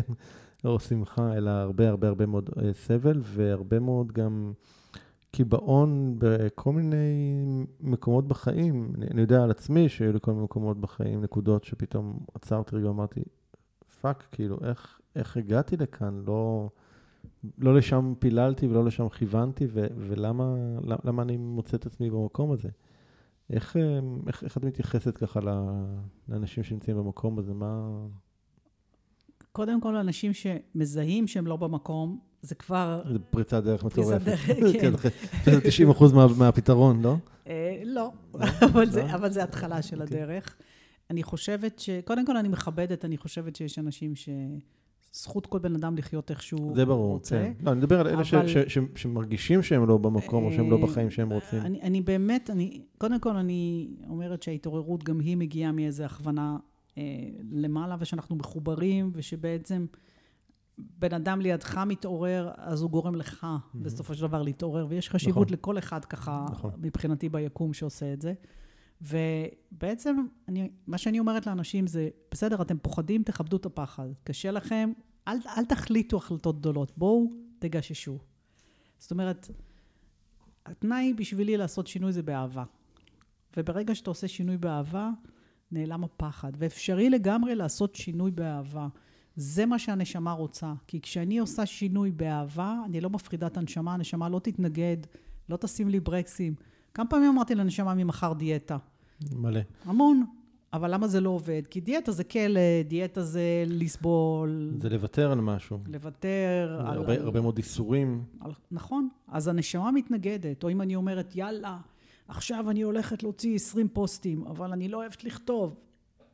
אז הנשמה לא תשתף פעולה. נכון. והחוכמה היא לעשות את זה באהבה, ואנחנו יכולים להרגיש עליו מה עושה לי טוב, מה עושה לי לא טוב, ואז... כן, זה מאוד קל, המערכת הניווט הרגשית הזאת היא מאוד ברורה. נכון. וברגע שאנחנו מחפשים שינויים, עכשיו אני אומרת, שינוי צריך להיות קטנטן, קטנטן, קטנטן, וכזה שלא מאיים. ואם אנחנו עושים שינוי קטנטן ולא מאיים, בא לנו עוד שינוי קטנטן ועוד שינוי קטנטן. כן, וזה מחזק את תחושת ההצלחה ויוצר איזה אנרציה. נכון. ולא מפחית את הנשמה. הנשמה שלנו יש לה המון המון כוח גם לעצור אותנו, לא רק לתמוך בנו. ואם עובדים איתה נכון, היא לא עוצרת אותנו, באמת, היא לוקחת אותנו למקומות נפלאים. אמ, ואחד הדברים, אני, אם אני אתן דוגמה עליי, אמ, אני באמת לא הגעתי מעולם עסקי, כמובן. אני הייתי אה, שכירה, וגם אם הייתי, כשהייתי עצמאית, אז עבדתי כמאמנת אחד על אחד, או קבוצות קטנות. לא, לא הגעתי ממקום של אה, פיתוח עסק. כן. וכשהתחלתי, באמת התחיל התקשור, ואחרי זה די מהר, ב-2017 כבר, זה היה שנה וחצי אחרי שבכלל התחלתי מאפס, כן, התחלתי לגמרי מאפס, כן, פתחתי דף חדש, אף אחד לא הכיר אותי, הספר יצא, אבל לא היה לו פרסום, לא כלום, לא הכירו אותי כן. ב-2015. התחלתי כמתקשרת ומורה לתקשור. למה? כי זה מה שהם אמרו לי, הייתי mm. ילדה טובה. וב-2017 התחיל מרחב היכולות. בעצם ההבנה שהיכולות שלנו מאוד קשורות לנשמה, שלנשמה יש אישיות, ושהיא מביאה אותה, ושאם אנחנו נחיה לפי אישיות הנשמה, הכל יהיה לנו יותר קל. ועשיתי, בדקתי את זה עליי, עשיתי את הקורס הראשון עם 30 אנשים, היה מדהים ברמות. אמרתי, יופי, יוצאים לדרך. ואז התחלתי להתייעץ איך לעשות את זה, ואז אמרו לי, לא הולכים על שני דברים בבת אחת. זה לא נכון, את צריכה להתמקד, הקהל לא יבין. מה זה, וחוץ מזה, שמרחב היכולות זה, לא, זה רציונלי, ותקשור זה לא רציונלי, ואל תתחברי תקשור לזה, ואנשים לא... בקיצור, נהיה לי... מה, זה אמרו לך? מי אמר לך את זה? הלכתי להתייעץ עם... אה, אה כן. כן, אנשי שיווק. אני לא ידעתי איך עושים את זה, איך, איך אתה... וזה קרס. זה פשוט קרס, כי... ואז ויתרתי, עבדתי רק בתקשור, אבל משהו בתוכי הרגיש חסר. לא, לא נרגע מזה. לא נרגע מזה. הרגשתי חלק מתוכי שרוצה לצאת. וזה לקח, עוד פעם ניסיתי ועוד פעם ניסיתי, עד שבסוף אמרתי, לא מעניין אותי אם זה לא נכון. זאת אני. והיום אני עושה שלושה דברים במקביל. לא נכון שיווקית? אולי. אבל מה לעשות? זה מי שאני וזה מה שאני אמורה לעשות. אני מרגישה את זה מאוד מאוד אה, בתוכי. אז אני צריכה למצוא את העזרה של מישהו שילך איתי לעשות את השלושה דברים, ולא שיגיד לי, תעשי רק דבר אחד, כי זה מה שנכון. זה, זה מאוד, אה, מאוד מאוד מעניין מה שאת אומרת ומתארת כאן. אני פוגש הרבה, הרבה בעלי עסקים במקום הזה, זאת אומרת, הם רואים מישהו שנגיד נורא מצליח לו משהו, לא יודע, שיווק בפייסבוק, באינסטגרם, השקה, whatever, לא יודע מה, כל מיני דברים כאלה עסקיים שנראה שעובדים לאחרים מצוין, רק לי לא. ואז הם הולכים ללמוד את זה, והם לא מצליחים ליישם את זה. Mm-hmm. הם לא מצליחים, זאת אומרת... ו- ו- ואז זה עוד יותר מתסכל אותם, והם לא, הם לא, כאילו, יש פה חוסר הקשבה באמת למה נכון עבורי. זה שעבור בן אדם אחד או אחר פעילות מסוימת הצליחה, זה לאו דווקא אומר שלי זו הדרך שלי, ואין... פעם חשבתי שבאמת אה, יש נוסחאות שאפשר לשכפל, אוקיי? אני גם לימדתי כאלה, באמת לפני שנים. היום אני באמת יודע שאין נוסחה או דרך אחת, ויש מה שעובד לי ומה שעובד לאחר, נכון. ואני... יכול להיות שכחלק למצוא מה עובד לי, אני צריך פשוט להתנסות בכל מיני דברים, אז אני צריך לנסות את זה ואת זה ואת זה ואת זה, ולראות שזה מרגיש לי נכון יותר, זה מרגיש לי נכון פחות, ואז להבין מה מדויק עבורי, אבל באמת, אני חושב שההבנה פה היא, היא שאין פה איזשהו נתיב אחד, יש נתיב שלי. נכון. אני רק צריך באמת לוודא שאני הולך בנתיב שלי ולא מנסה לחכות נתיב של אחר. נכון, ולכן אני כל כך אוהבת שמכירים את הנשמה, כי בעצם אתה מבין, למשל אצלך שליחות זה משהו נשמתי. כן. אתה, כשאתה נוגע בשליחות, אתה שמח. נכון. אתה יכול להיות, אתה לא תעשה לאורך זמן את אותו דבר, אני כבר, אתה חייב אני, להתחדש, אני לא, אוקיי? קלטת בול. כן. זה, זה דברים מהותיים. עכשיו, גם אם יגידו לך, יש לך קלף מנצח. היה יש לי. יש לך את הקוד המנצח. היה לי, היה לי, כן. לא יכולתי. בדיוק. לא יכול, הנשמה לא אוקיי? נתנה לי. אז זה בדיוק הנקודה. ההבנה היא שאתה כנשמה חייב כל הזמן להמציא את הדברים מחדש, כל הזמן להיפתח ו... זה, זה מעניין שאת מעלה את זה, כי היו לי שנים של ייסורים על עצמי, בגלל, אמרתי, למה אני לא יכול כאילו להתמיד במשהו כזה לאורך זמן? כאילו לקחת אותו עוד, עוד מדריג, כאילו, מה, מה יש לי? כאילו, מה, אפרופו פגום. נכון. What's fucked up כאילו אצלי שאני לא, אני, אני לקח לי כמה, ממש עד, עד לפני רק כמה שנים פתאום, שהבנתי שלא, זה חלק מהנתיב חיים שלי. אני לא מסוגל לשבת באותו מקום יותר מדי זמן, אני, אני קמל. אז uh, בגלל שאני מרגישה אנשים, תדע לך שאתה אחת הדמויות שתמיד uh, אני פונה אליהם, בלי שאתה יודע אפילו, אנרגטית, כי אתה מאוד נאמן לעצמך, mm. מאוד מאוד נאמן לעצמך, ובסופו של דבר מאוד מקשיב. וכשאני קשה לי לעשות את זה, אני פונה אליך. וואו, וואו, עכשיו אני מצטמרר. כי יש שם משהו מאוד מאוד אמיתי, וזה בדיוק החיבור פנימה. עכשיו, אנשים, אפשר באמת ללמוד את זה ולהבין את זה לעומק, אבל אפשר לשאול, נכון לי או לא נכון לי, ודי מהר, אם, אם תקשיבו על זה, אנחנו מקבלים את התשובות, ואתה רואה אנשים מצליחים, שיש להם תכונות אחרות, והם מצליחים לעשות את הדברים כי זה מה שנכון להם. נכון. אבל לי זה לא נכון. ואם נכון. אני אעשה, אני אתרסק. וזה בדיוק המקום שהאגו שלנו מסתכל על הדברים האלה והוא אומר, אני רוצה גם, אני רוצה גם, אני רוצה גם, אבל, אבל כאילו, הוא כל כך צועק את זה חזק, שהוא לא שומע את הקול של הנשמה שאומרת, אמ, זה לא אתה. נכון, נכון. ו- וזה מה שאני אומרת, אני אומרת שאם אנחנו מסתכלים דרך היופי שבנו, דרך העוצמות שלנו, דרך החוזקות שלנו, אז ההבנה שהיכולת שלך ליצור שינוי, היא תסחוף את כל אלה שמחפשים שינוי, ותראה איזה, איזה פודקאסט כן. אתה עושה, כן? היא תסחוף את אלה שרוצים לעשות שינוי ויקבלו ממך כוח לעשות שינוי, ומישהו אחר ילך לזה שעושה כל הזמן את אותו דבר והוא מאוד יציב. כן. אבל זה לא הדבר שמרגש אותך. וככה קורה לכולם. אם אנחנו באמת מוצאים את הדרך הנכונה לנו, אז... אה, שם הדברים נפתחים. שם דברים נפתחים, ממש. באמת הדברים נפתחים. תגידי, היו נקודות בזמן שהתחרטת על שינויים שעשית, או דברים כאלה? או שאמרת, מה, מה אני צריכה את זה? כאילו, למה לא לחזור לארכיטקטורה? כאילו. אז האמת של ארכיטקטורה לא. אז אני לא יודע, למקום אחר. ממש לא, לא דיבר אליי, אבל אה, כן, לרציונל. זאת אומרת... אה, מה זאת אומרת לרציונל? אחד הדברים שמאוד קשים לי, ודרך אגב, אני באמת עזבתי אותם, זה השיחה עם הנשמות מהעולם שמעבר. אה, לא שזה קשה לי לעשות את זה, אלא נשמות הן כמו בני אדם. יש נשמות שבא להן לדבר, ויש נשמות שלא בא להן לדבר, ויש נשמות יותר פתוחות, ויש נשמות יותר סגורות. וכשבן אדם בא אליי, זה מה שעשיתי בתחילת הדרך, חיברתי אנשים לקרובים אה, שלהם. זאת אומרת, אנשים היו באים אלייך ואומרים לך, אני רוצה, אבא שלי כן. נפטר. ואני רוצה שתחברי אותי? כן. ככה, אוקיי. הייתי עושה את החיבורים האלה, ואני חייבת להגיד שבהצלחה אה, מאוד גדולה. אבל א', יש אנשים כל כך סקפטיים, וברגע שמעמידים אותי במבחן, אני נבהלת וישר. אני אומרת, אל תעשו לי מבחנים, אני נכשלת בהם מרוב לחץ, כן. אה, אבל לא היו הרבה כאלה. הרוב באמת קרו דברים מופלאים, אבל עדיין, אני אף פעם לא ידעתי אם זה יעבוד או לא יעבוד, או מה יקרה, מה... ובסופו של דבר הגעתי למסקנה שזה לא נכון, זה לא נכון לי נשמתית, זה פשוט לא נכון לי. אני נלחצת, אני אה, לא מצליחה להגיד מה שיקרה יקרה. ויש מתקשרים שאומרים, זה לא שלי, תבוא, היא לא רוצה לבוא. אני לא יכולתי לסבול את האכזבה, כן? בן אדם בא... ואנשים אמרו לי, עזבי, לא יקרה, לא יקרה. אני לא יכולתי, אני לא יכולתי. גם עד היום אני לא יכולה. ואז אני החלטתי שעדיף לי לוותר על זה. אמ, נכון שבהרבה מקרים זה עשה נורא נורא טוב, אבל אני גם צריכה להקשיב למה, למה נכון שנכון לי. ואמרתי, אם זה באמת היה נכון לי מלמעלה, אז אני מאמינה שכן הייתי מצליחה להתגבר על זה.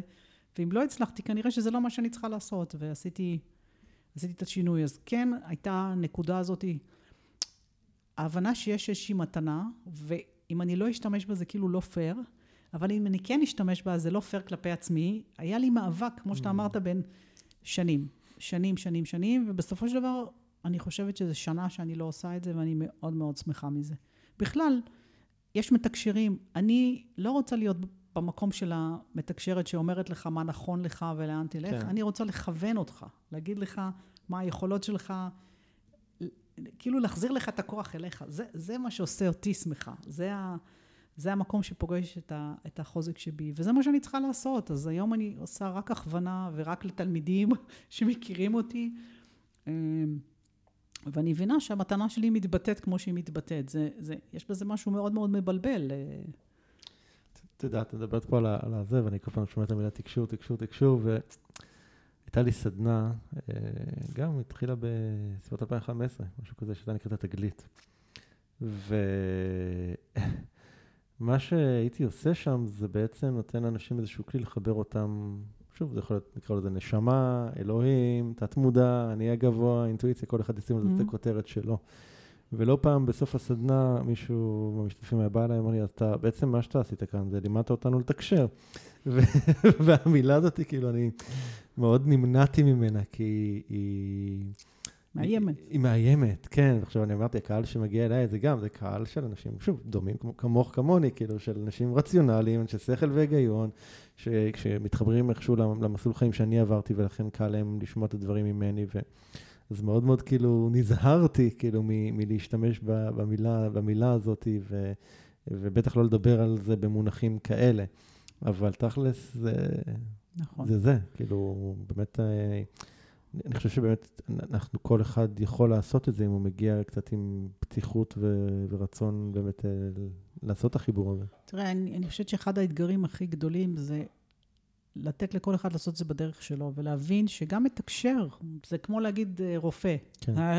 יש לנו יש מהנדס, מיליון סוגים, יש נכון. מיליון סוגים, נכון. ואם אני מכירה מישהו שמעפעף בעיניים ומגלגל ראש, זה לא אומר שאחר יהיה כזה, כן? נכון. וגם היכולות שלי, אני תמיד, אני זוכרת שבעלי אמר לי, אל תגידי שאת לא יודעת, אל תגידי שאת לא יכולה. אמרתי, אני כן אגיד, אני גאה בזה, אני, יש לי יכולות, אני, היכולת הגדולה שלי זה לקרוא את הבן אדם ולקרוא נשמות. אני יודעת מה המהות שלך, אני קוראת. תשאל אותי מה קרה לי בגיל 19, אין לי מושג. Mm, אני לא יודעת. תשאל אותי אם את מקבלת שמות, אני לא זוכרת שמות של אנשים בעולם הזה, בטח שלא מהעולם. אני לא, זה לא אני. אני לא יודעת, אני לא רואה. אני רואה, אבל לא את המציאות, כאילו, כן. כן. לא רואה בן אדם כמו שהוא היה. אני רואה מה שאני רואה. וביום שאני הבנתי שאני לא אתן לאנשים אחרים להכתיב את מי שאני, זאת אומרת, התדמית שיש לתקשור נוצרה. בגלל זה אני אוהבת את האנגלית, באנגלית קוראים לזה channeling, שזה ערוציות. כן, נכון. וזה כן, זה לפתוח בך עוד ערוצים לקלוט. זה בעיניי תקשור, עוד ערוצים, לא מפחיד אף אחד.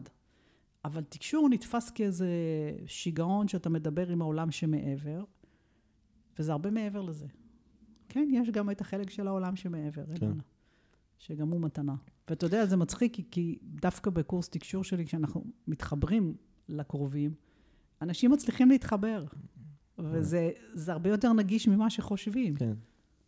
אני, אני ב, ב, בתהליכים שהייתי עושה, כאילו באמת עם אנשים, אז, אז לא פחות, י- היו גם אלמנטים שאנשים התחברו לכל מיני אנשים בעולם שמעבר, אבל אה, בעיקר, כאילו, איך שאני ראיתי את זה, זה להתחבר באמת לאיזשהו חלק בתוכנו. כאילו, את יודעת, אפילו אם בן אדם קרא לזה אלוהים, אז זה לא איזשהו, לפחות בהסתכלות שלי, זה לא איזשהו משהו חיצוני לו, נכון. זה, זה משהו בתוכו, איזשהו חלקיק אלוהי או משהו כזה, חלק אלוהי בתוכו.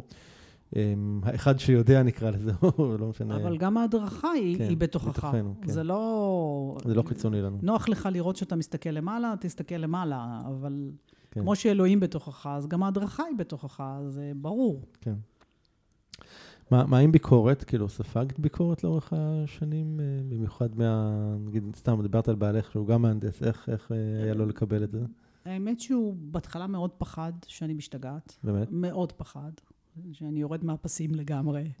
היו לי חוויות עם אינדיאנים, ובאמת, ושיתפתי אותו כמובן, הוא מאוד מאוד פחד. עם הזמן, ככל שהתחלתי יותר ויותר לעבוד עם אנשים והוא ראה את האפקט על האנשים, אז הוא יותר ויותר נרגע. אבל היה לו קושי, הוא אמר, את מאוד מוכשרת, ויש לך המון ידע להביא, והמילה תקשור, בדיוק כמו שאנחנו דיברנו עכשיו, המילה תקשור מקלקלת, כי היא חוסמת. עצם העובדה שכתוב לי על המצח מתקשרת, זה, מיד, זה שם אותך באיזה שהן משבצות או קוביות שאנשים, את יודעת, של הגדרות שאנשים רגילים אליהן. שאנשים יגידו, עזבו אותה, היא מקשקשת, כן? יש אנשים לפעמים, מעט מאוד קורה לי עכשיו, בהתחלה זה קרה יותר, שאנשים היו אומרים עוד שרלטנית. אמרתי, אתם לא מכירים אותי, אתם לא יודעים מי אני, אתם לא יודעים מילה עליי. כן. אבל בגלל שאני מתקשרת, אני שרלטנית. ו...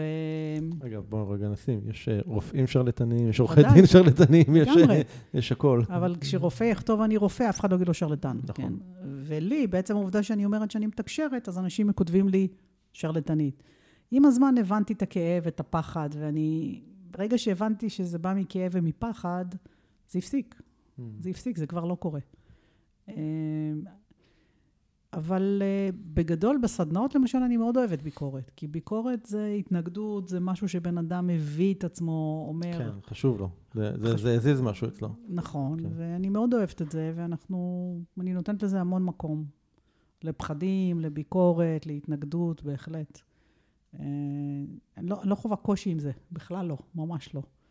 אז זה גם מתפוגג. כן. מה, מה נגיד בן אדם שככה, נגיד מישהו מקשיב אלינו כרגע ואומר, אוקיי, אז אני מבין שיש לי את החלק של הנשמה בתוכי וכולי, אני לא מרגיש שאני מחובר אליה. מה, מה יש משהו שהוא ככה מיידית יכול לעשות כדי להתחיל אה, ל, ל, ליצור את החיבור הזה? להתחיל ליצור את ההקשבה הזאת? לשמחתי ולשמחתנו, אה, החיבור ישנו. הנשמה לא נעלבת ולא הולכת לאיבוד, כן. ולא הלכה להתחבא אם לא היינו נחמדים היא עליה. לא משחקת ברוגז גם. לא משחקת ברוגז. אז לתרגל את זה, פשוט להתחיל לקפוץ למים ולהגיד, רגע, בואו נזהה. הנשמה עובדת ככה, שלושה דברים, זה התרחבות, התכווצות ואדישות. זאת אומרת, תחושה של לא נעים, כן נעים וכלום. זהו.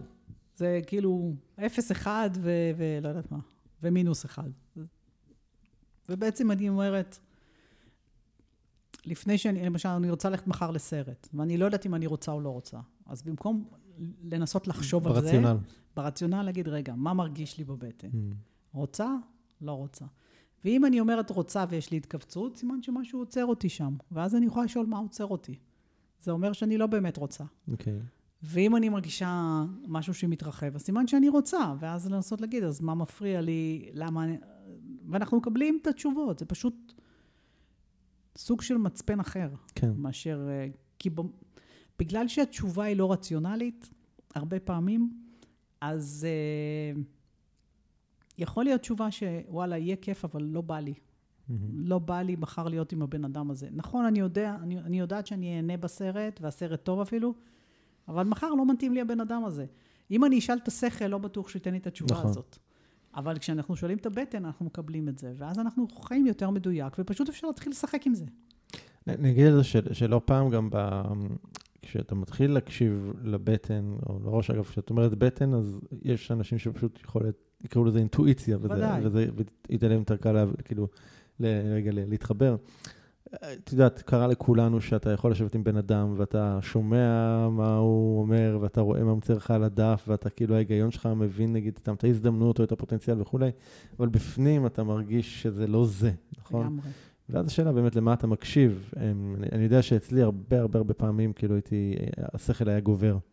כאילו בגלל שזה הגיוני ורציונלי, אז השכל היה מקבל את התעדוף על פני התחושות. אה, היום אני ממש, אה, אני, אני, אני ממש מרגיש שאני עובר סוג של חניכה עם זה אפילו.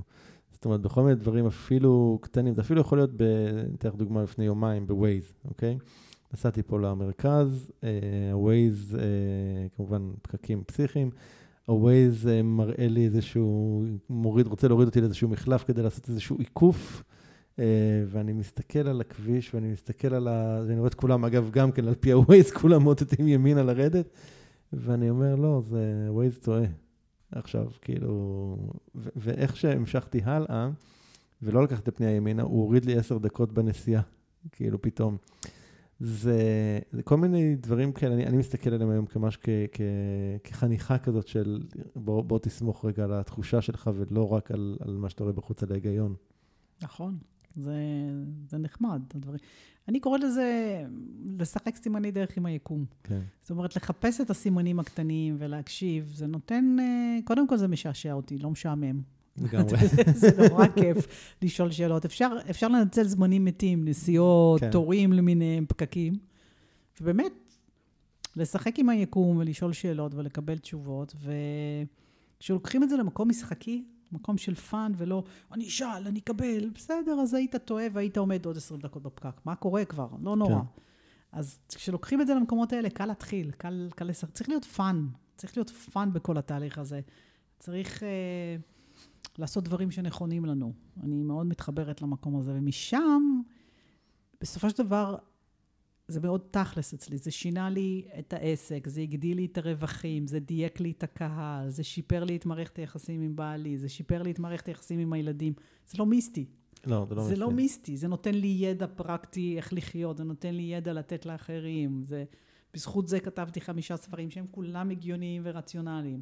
אגב, זה משהו, אמרת משהו מאוד חשוב, זה, זה אחת הסיבות שאני כל כך אוהב את מכתבים מהעולם הבא. אני המלצתי עליו באמת, לדעתי, מאות אנשים, אמ, בגלל שהוא מאוד מאוד אה, אה, הגיוני. זאת mm-hmm. אומרת, אתה קורא אותו ואתה לא מרגיש שזה איזשהו ממבו ג'מבו, אלא משהו מאוד הגיוני, מאוד שכלתני, שקל לך בעצם לקבל, ובעיקר לאנשי שכל והיגיון, קל, קל לקבל. זו הסיבה שהוא, שאני התחברתי אליו, אחרת mm-hmm. אני חושב שהיה לי מאוד קשה. אני כמה שנים אחר כך קראתי את uh, מסע הנשמות, uh, ניוטון? כן, כן. נדמה לי. והוא הוא, הוא, הוא, הוא היה לי, כאילו, הוא, כבר אליו הגעתי כבר בשל יותר, אבל, אבל uh, באמת אני חושב שמי ש... מחפש ככה לקבל איזושהי טבילה ראשונה ולהבין קצת במה מדובר, אז מכתבים מהעולם הבא עושה שירות נפלא לדבר הזה. אני לפעמים שאלתי את עצמי אם לא הייתי חייבת לקבל את אילן, שהוא כל כך היה רציונלי ומשימתי. Hmm. מנכ"ל. מנכ"ל, כן. בכל, אה, בכל הווייתו, כי יכולתי להתחבר לזה. Mm. הוא לא איים עליי. כן. הוא גם היה נראה לי מנהיג, וגם כזה שאפשר לסמוך עליו, וגם הוא דיבר איתי בשפה, כולם מדברים איתי שם בצורה סופר, סופר, סופר רציונלית, כן. סופר הגיונית. אני עדיין מאוד הגיונית, מאוד רציונלית, מאוד על הקרקע. אה, אבל אחד המסרים גם, לא יודעת למה זה קפץ לי עכשיו, שבעולם החומר אנחנו צריכים להיות בחומר. Mm-hmm. וזה היה לי, וואו, כאילו, כי הרבה פעמים שמעתי, אם אתה באמת בן אדם כאן, ואתה צריך, רוצה להיות ברוח, אז תתנתק ותלך לרוח, ותלך, אה, תלבש לבן. ו... והם אמרו, זה לא קשור לכלום, אתה בעולם החומר. אנחנו הגענו לכאן לעולם בשביל החומר. בשביל לממש בחומר. בשביל לממש בחומר, ומתוך החומר להיות מחובר. לא... זה, זה, זו אמירה מאוד מאוד מאוד מאוד מאוד חשובה. אני, אני פוגש הרבה בהקשר הזה של באמת... שיש אה, איזשהו ז'אנר של רוחניות, נקרא לזה ככה, בלי לפגוע באף אחד, אבל כאילו, שבאמת אה, מדבר מאוד מאוד מאוד מאוד גבוהה, על דברים שהם לכאורה מאוד נכונים ומאוד חשובים וכולי וכולי, אבל בסופו של דבר יש פער עצום בין הידע או התודעה שבן אדם מחזיק בו, הגבוה נקרא לזה, לבין בסוף מה שהוא עושה עם זה פה בחומר, וכמו שאמרת, אני מאוד מאוד מאוד מחובר לזה. זה בסוף צריך להוריד את הדברים לקרקע. אנחנו התגלגלנו לכאן מן הסתם כדי להוריד את הדברים לקרקע, לא בשביל נכון. לעופף, לעופף איתם איפשהו. אה, וזה, אני חושב, השילוב הנכון באמת. נכון, נכון. תגידי רגע, קצת כך ברוח התקופה שאנחנו נמצאים בה. אה, אני אשמח ככה לשמוע מה, מה את חושבת על התקופה הזאת. אנחנו מקליטים היום, זה בערך אה, אה, עוד מעט כמעט אה, שנתיים מאז שהמילה קורונה פרצה לחיינו ושיבשה פה את כל הדברים. קצת מעניין אותי מה הפרספקטיבה שלך או של מועצת השישה על זה. איך, איך רואים את הדברים האלה. אה, אז אני יכולה להגיד שבדיוק לפני שנתיים, בנובמבר לפני שנתיים, הייתי בסרט עם חברים, סרט בוקר, סרט השדה אחד, אני לא יודעת אם ראית mm, אותו. של כן. ציפי רז. כן. כן. היית בהקרנת בכורה? הייתי בהקרנה, כן. אז גם אני הייתי שם. נחמד שבדקו את ה... כן. אז uh, במהלך ההקרנה הרגשתי פתאום סחרחורת, כמו שבדרך כלל לא קורה לי. כאילו הרגשתי כמו, כאילו שאני מסתובבת, עושה סלטות באוויר. הייתי חייבת ללכת הצידה. הלכתי הצידה, אז הרגשתי שוב קול בתוכי. עכשיו, אין לי אנשים חדשים שאני מדברת איתם. ואז הוא אמר לי, אני... Uh, המלאך מטרון, ואני שר התודעה, ואני באה אלייך כי אני רוצה ש... אה, להעביר לך ידע שצריך אותו. עכשיו שוב, מה באת אליי? אני, אני לא יודעת מי זה מטרון, אני לא מכירה את עולם הרוח, אני לא באה משם ואני לא קראתי אפילו ספר אחד מעולם ואני לא מחוברת לעולם הרוח. אני יודעת מי זה מטרון. אז אמרתי, מטרון הפטרון, ככה עניתי לו, אה, סליחה, אבל אני לא... גם ככה עולם הרוח מספיק מלא אצלי, אני לא צריכה. הוא אומר, צריך את זה, את תצטרכי את זה. ואז חזרתי לחברים שלי, ואמרתי להם, הגיע אליי איזה מישהו מצחיק מטרון, ואז מישהי אמרה לי, אולי מטטרון, ואיך שהיא אמרה את זה, בום, חטפתי זה עץ. אמרתי, מי זה מטטרון, שר התודעה הגבוהה? אז אמרו לי, יכול להיות. וואלה. ואז התחלתי לקרוא עליו, והוא אמר לי שיש לו ידע להעביר לי ושאני אצטרך אותו, אבל שוב, זה היה גדול עליי. זה היה נראה לי במיוחד. אמרתי, מה פתאום? מה פתאום הוא בא אליי? כאילו, מי אני שהוא בא אליי? אני ממציאה את זה, זה לא יכול להיות, וכולי. לקח לי הרבה זמן, עשיתי לו סימנים, עשיתי לו מבחנים. אחד הדברים שאני אוהבת במבחנים, שאני עושה, אה, ש, שיש עוד אנשים. כשיש עוד אנשים... שזה לא רק את. בדיוק. אז נגיד, ישבתי בשבת בצהריים, ואז אמרתי, אני צריכה לדעת בוודאות שאני לא ממציאה את זה.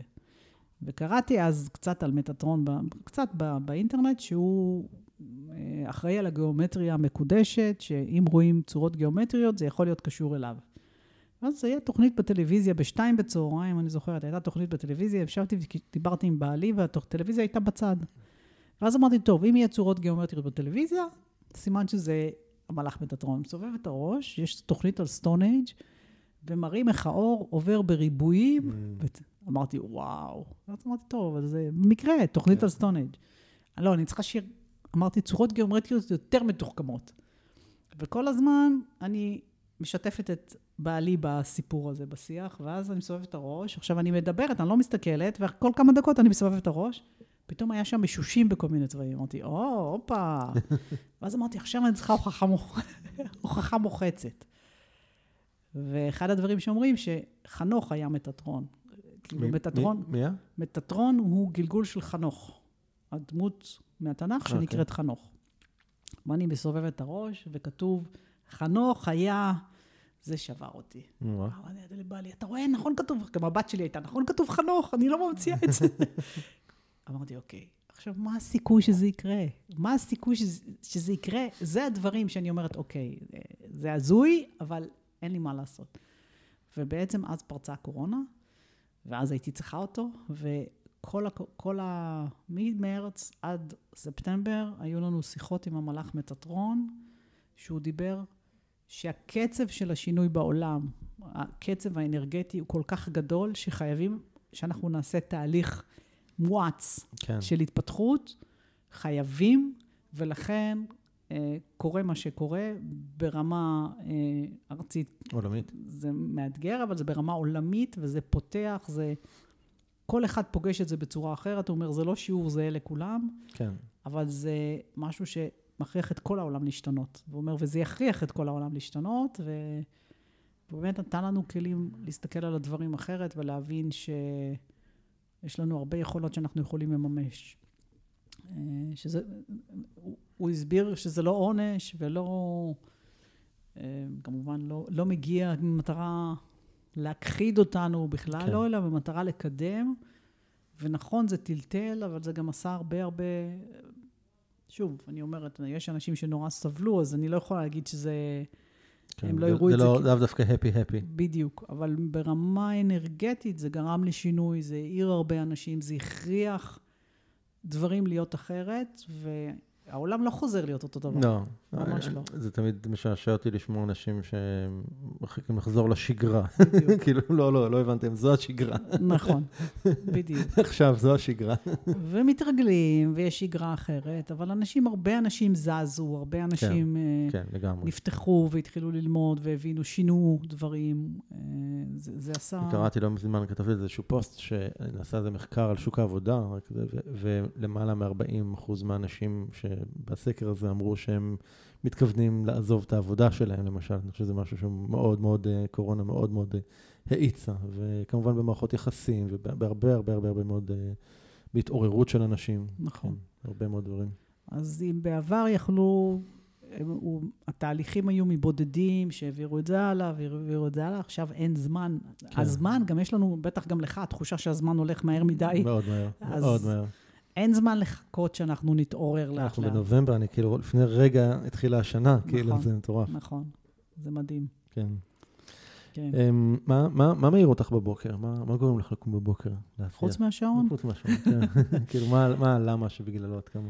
אמ, אני חושבת שבאמת, באמת, בא לי להפחית את הכאב בעולם. אמ, אה, ברמה אישית, לא שלום עולמי, כן. את הכאב האישי של כל אחד. אני גדלתי עם הרבה כאב, אני, אני חושבת שאפשר להפחית אותו, ובאמת יש לי רצון גדול שאנשים יקומו יותר עם חיוך, שיראו את היופי. אנחנו חיים הרבה מאיתנו לפחות בחששות, בפחדים, שיש כל כך הרבה יופי באנשים. כן. וכשאני נמצאת עם אנשים שמוכנים להרגיש את היופי שלהם, אני מרגישה יותר אה, יפה, יותר עוצמתית, יותר חזקה, אז אני מאוד רוצה ש... זה האיחול שלי לעולם שלנו, שנהיה במיטבנו. אז זה, זה באמת, יש לי רצון לעשות את זה. אני לכאורה יכולה לעמוד איפה שאני ו- ולהיות מבסוטית, אבל בוער בי, בוער בי המהפכה, לעשות מהפכה, לגרום לאנשים לקום עם חיוך, בוער בי, mm. ממש. מי, יש איזשהו מישהו, ש, איזשהו אדם שהכי השפיע על החיים שלך? הוא אדם לא בגוף, אבל הוא, okay. אוקיי. זה המדריכים שלי. אילן, אילן, אילן עשה את ה... יש הרבה אנשים שהשפיעו עליי מן הסתם, אבל uh, התחלת השינוי המהותי הייתה, הייתה אילן, כן, בהחלט. ודנה, אני תמיד אומרת שבלי דנה, דנה הייתה זאת ששכנעה אותי שזה הגיוני, שזה, שאני לא משוגעת, אני חייבת לה הרבה לדנה. Mm. אני לא חייבת לה, אבל אני מוקירה כן. תודה. יש לה משמעות מאוד גדולה בעיניי, לעד. כן. אה, כן. זה, זה המעבר מהקשבה לאנשים רגילים, להקשבה לניקיון ולאמת שמגיעה מלמעלה, עשתה לי שינוי, אי אפשר לתאר אותו. מדהים. אם, אם הייתי יכול לארגן לך אה, שלט חוצות ענק, שמוצב במרכז העולם, שכל אחד בעולם יכול לקרוא אותו, מה, איזה מסר היית שם עליו? כמה אתה נפלא. כמה את, אתה נפלא. הבעיה היא שלא יאמינו לזה, אבל... כן. יגידו שאני שרלטנית. אה, הייתי מאוד שמחה שאנשים... תראו את הכוחות שלכם, mm. באמת. כן. אה, אם, אם הייתה לי איזושהי מכונת זמן כזאת, שהייתי יכול לשגר אותך אחורה לנורית באיזושהי נקודת זמן צעירה יותר בחיים, והייתי יכולה לתת לה מסר, אז למתי היית הולכת, בוחרת לחזור, ומה היית אומרת לאותה נורית? מהפרספקטיבה של היום. חשב, אתה יודע, זה, זה מעניין, אני חשבתי על זה, ואני... אני...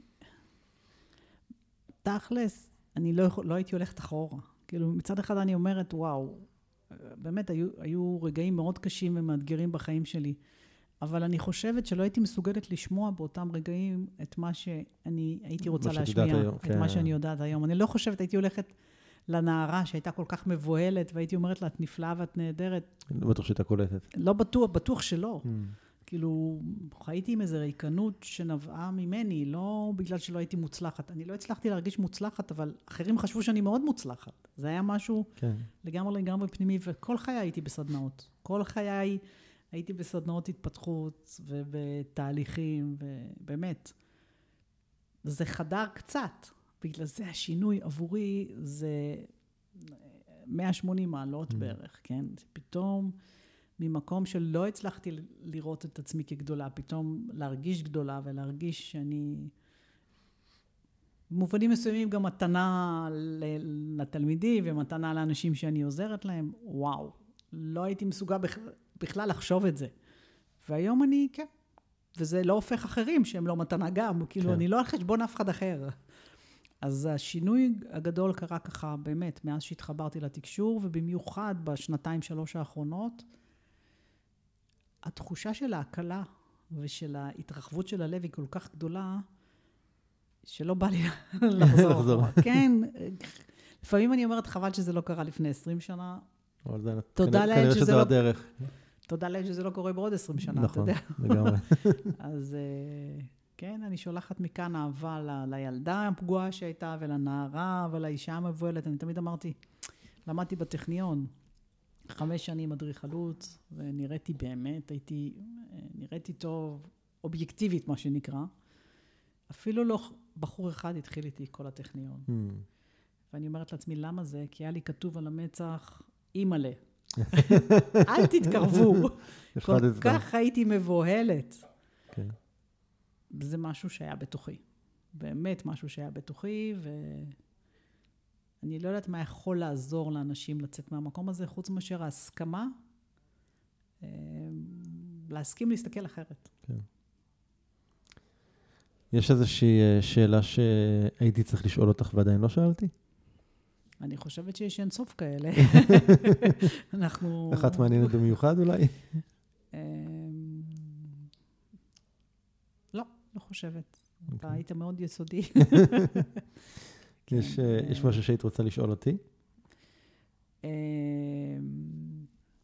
האמת, אני אזרוק את זה בשידור, אבל קדימה, נורא בא לי שנעשה משהו ביחד, וואלה. ממש. אוקיי. אז אה, זרקתי.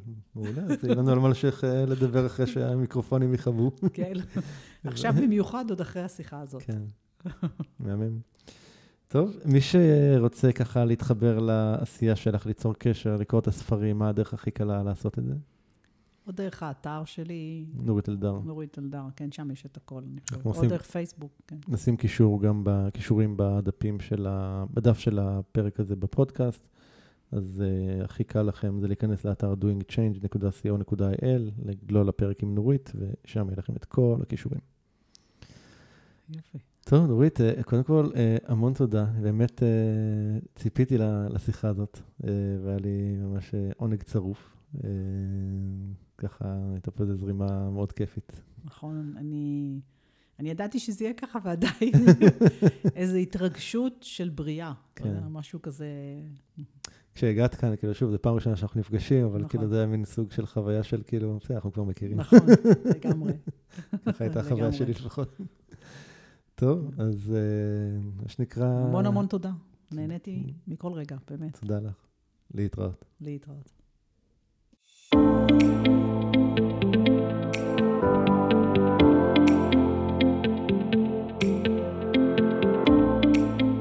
זהו, עד כאן לפרק של היום. אם אהבתם את הפרק, אל תשכחו לדרג את הפודקאסט ב iTunes, Spotify, Google Podcast, SoundCloud, YouTube או בכל פלטפורמה אחרת שדרכה אתם מאזינים לנו כרגע.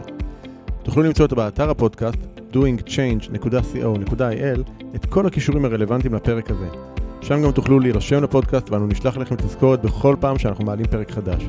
נרשמים באתר doingchange.co.il אני מזמין אתכם לכתוב לי תגובות, מה אהבתם, את מי תרצו לשמוע בפרקים הבאים, או כל הערה והערה אחרת שיש לכם. אתם מוזמנים לשלוח לי ישירות למייל, feedback או בפייסבוק שלי, facebook.com/ערנפנפייג'. אם אהבתם את הפרק הזה, אל תשאירו את כל הטוב הזה רק לעצמכם. בטוח שיש לכם חברים שרוצים גם הם לעבור שינוי. שתפו אותם ושילחו להם את הפרק. ומילה אחרונה, אבל חשובה. אם קיבלתם השראה מהפודקאסט ואתם מרגישים את השינוי בוער בכם, אם החלטתם שאתם רוצים שינוי ואתם מוכנים לעשות את מה שצריך, ולא את מה שנוח, כדי ליצור את השינוי הזה בחיים שלכם, אני מזמין אתכם לתאם איתנו שיחת בהירות, ללא עלות וללא התחייבות. בשיחה הזו נעזור לכם להתמקד ולהבין כיצד לקדם את השינוי בחייכם. לתיאום השיחה ייכנסו לאתר ערנסטרן.co.il/doingchange ושוב, ערנסטרן.co.il/doingchange. אני ערן שטרן, שמח שהאזנתם ונשתמע בפרק הבא.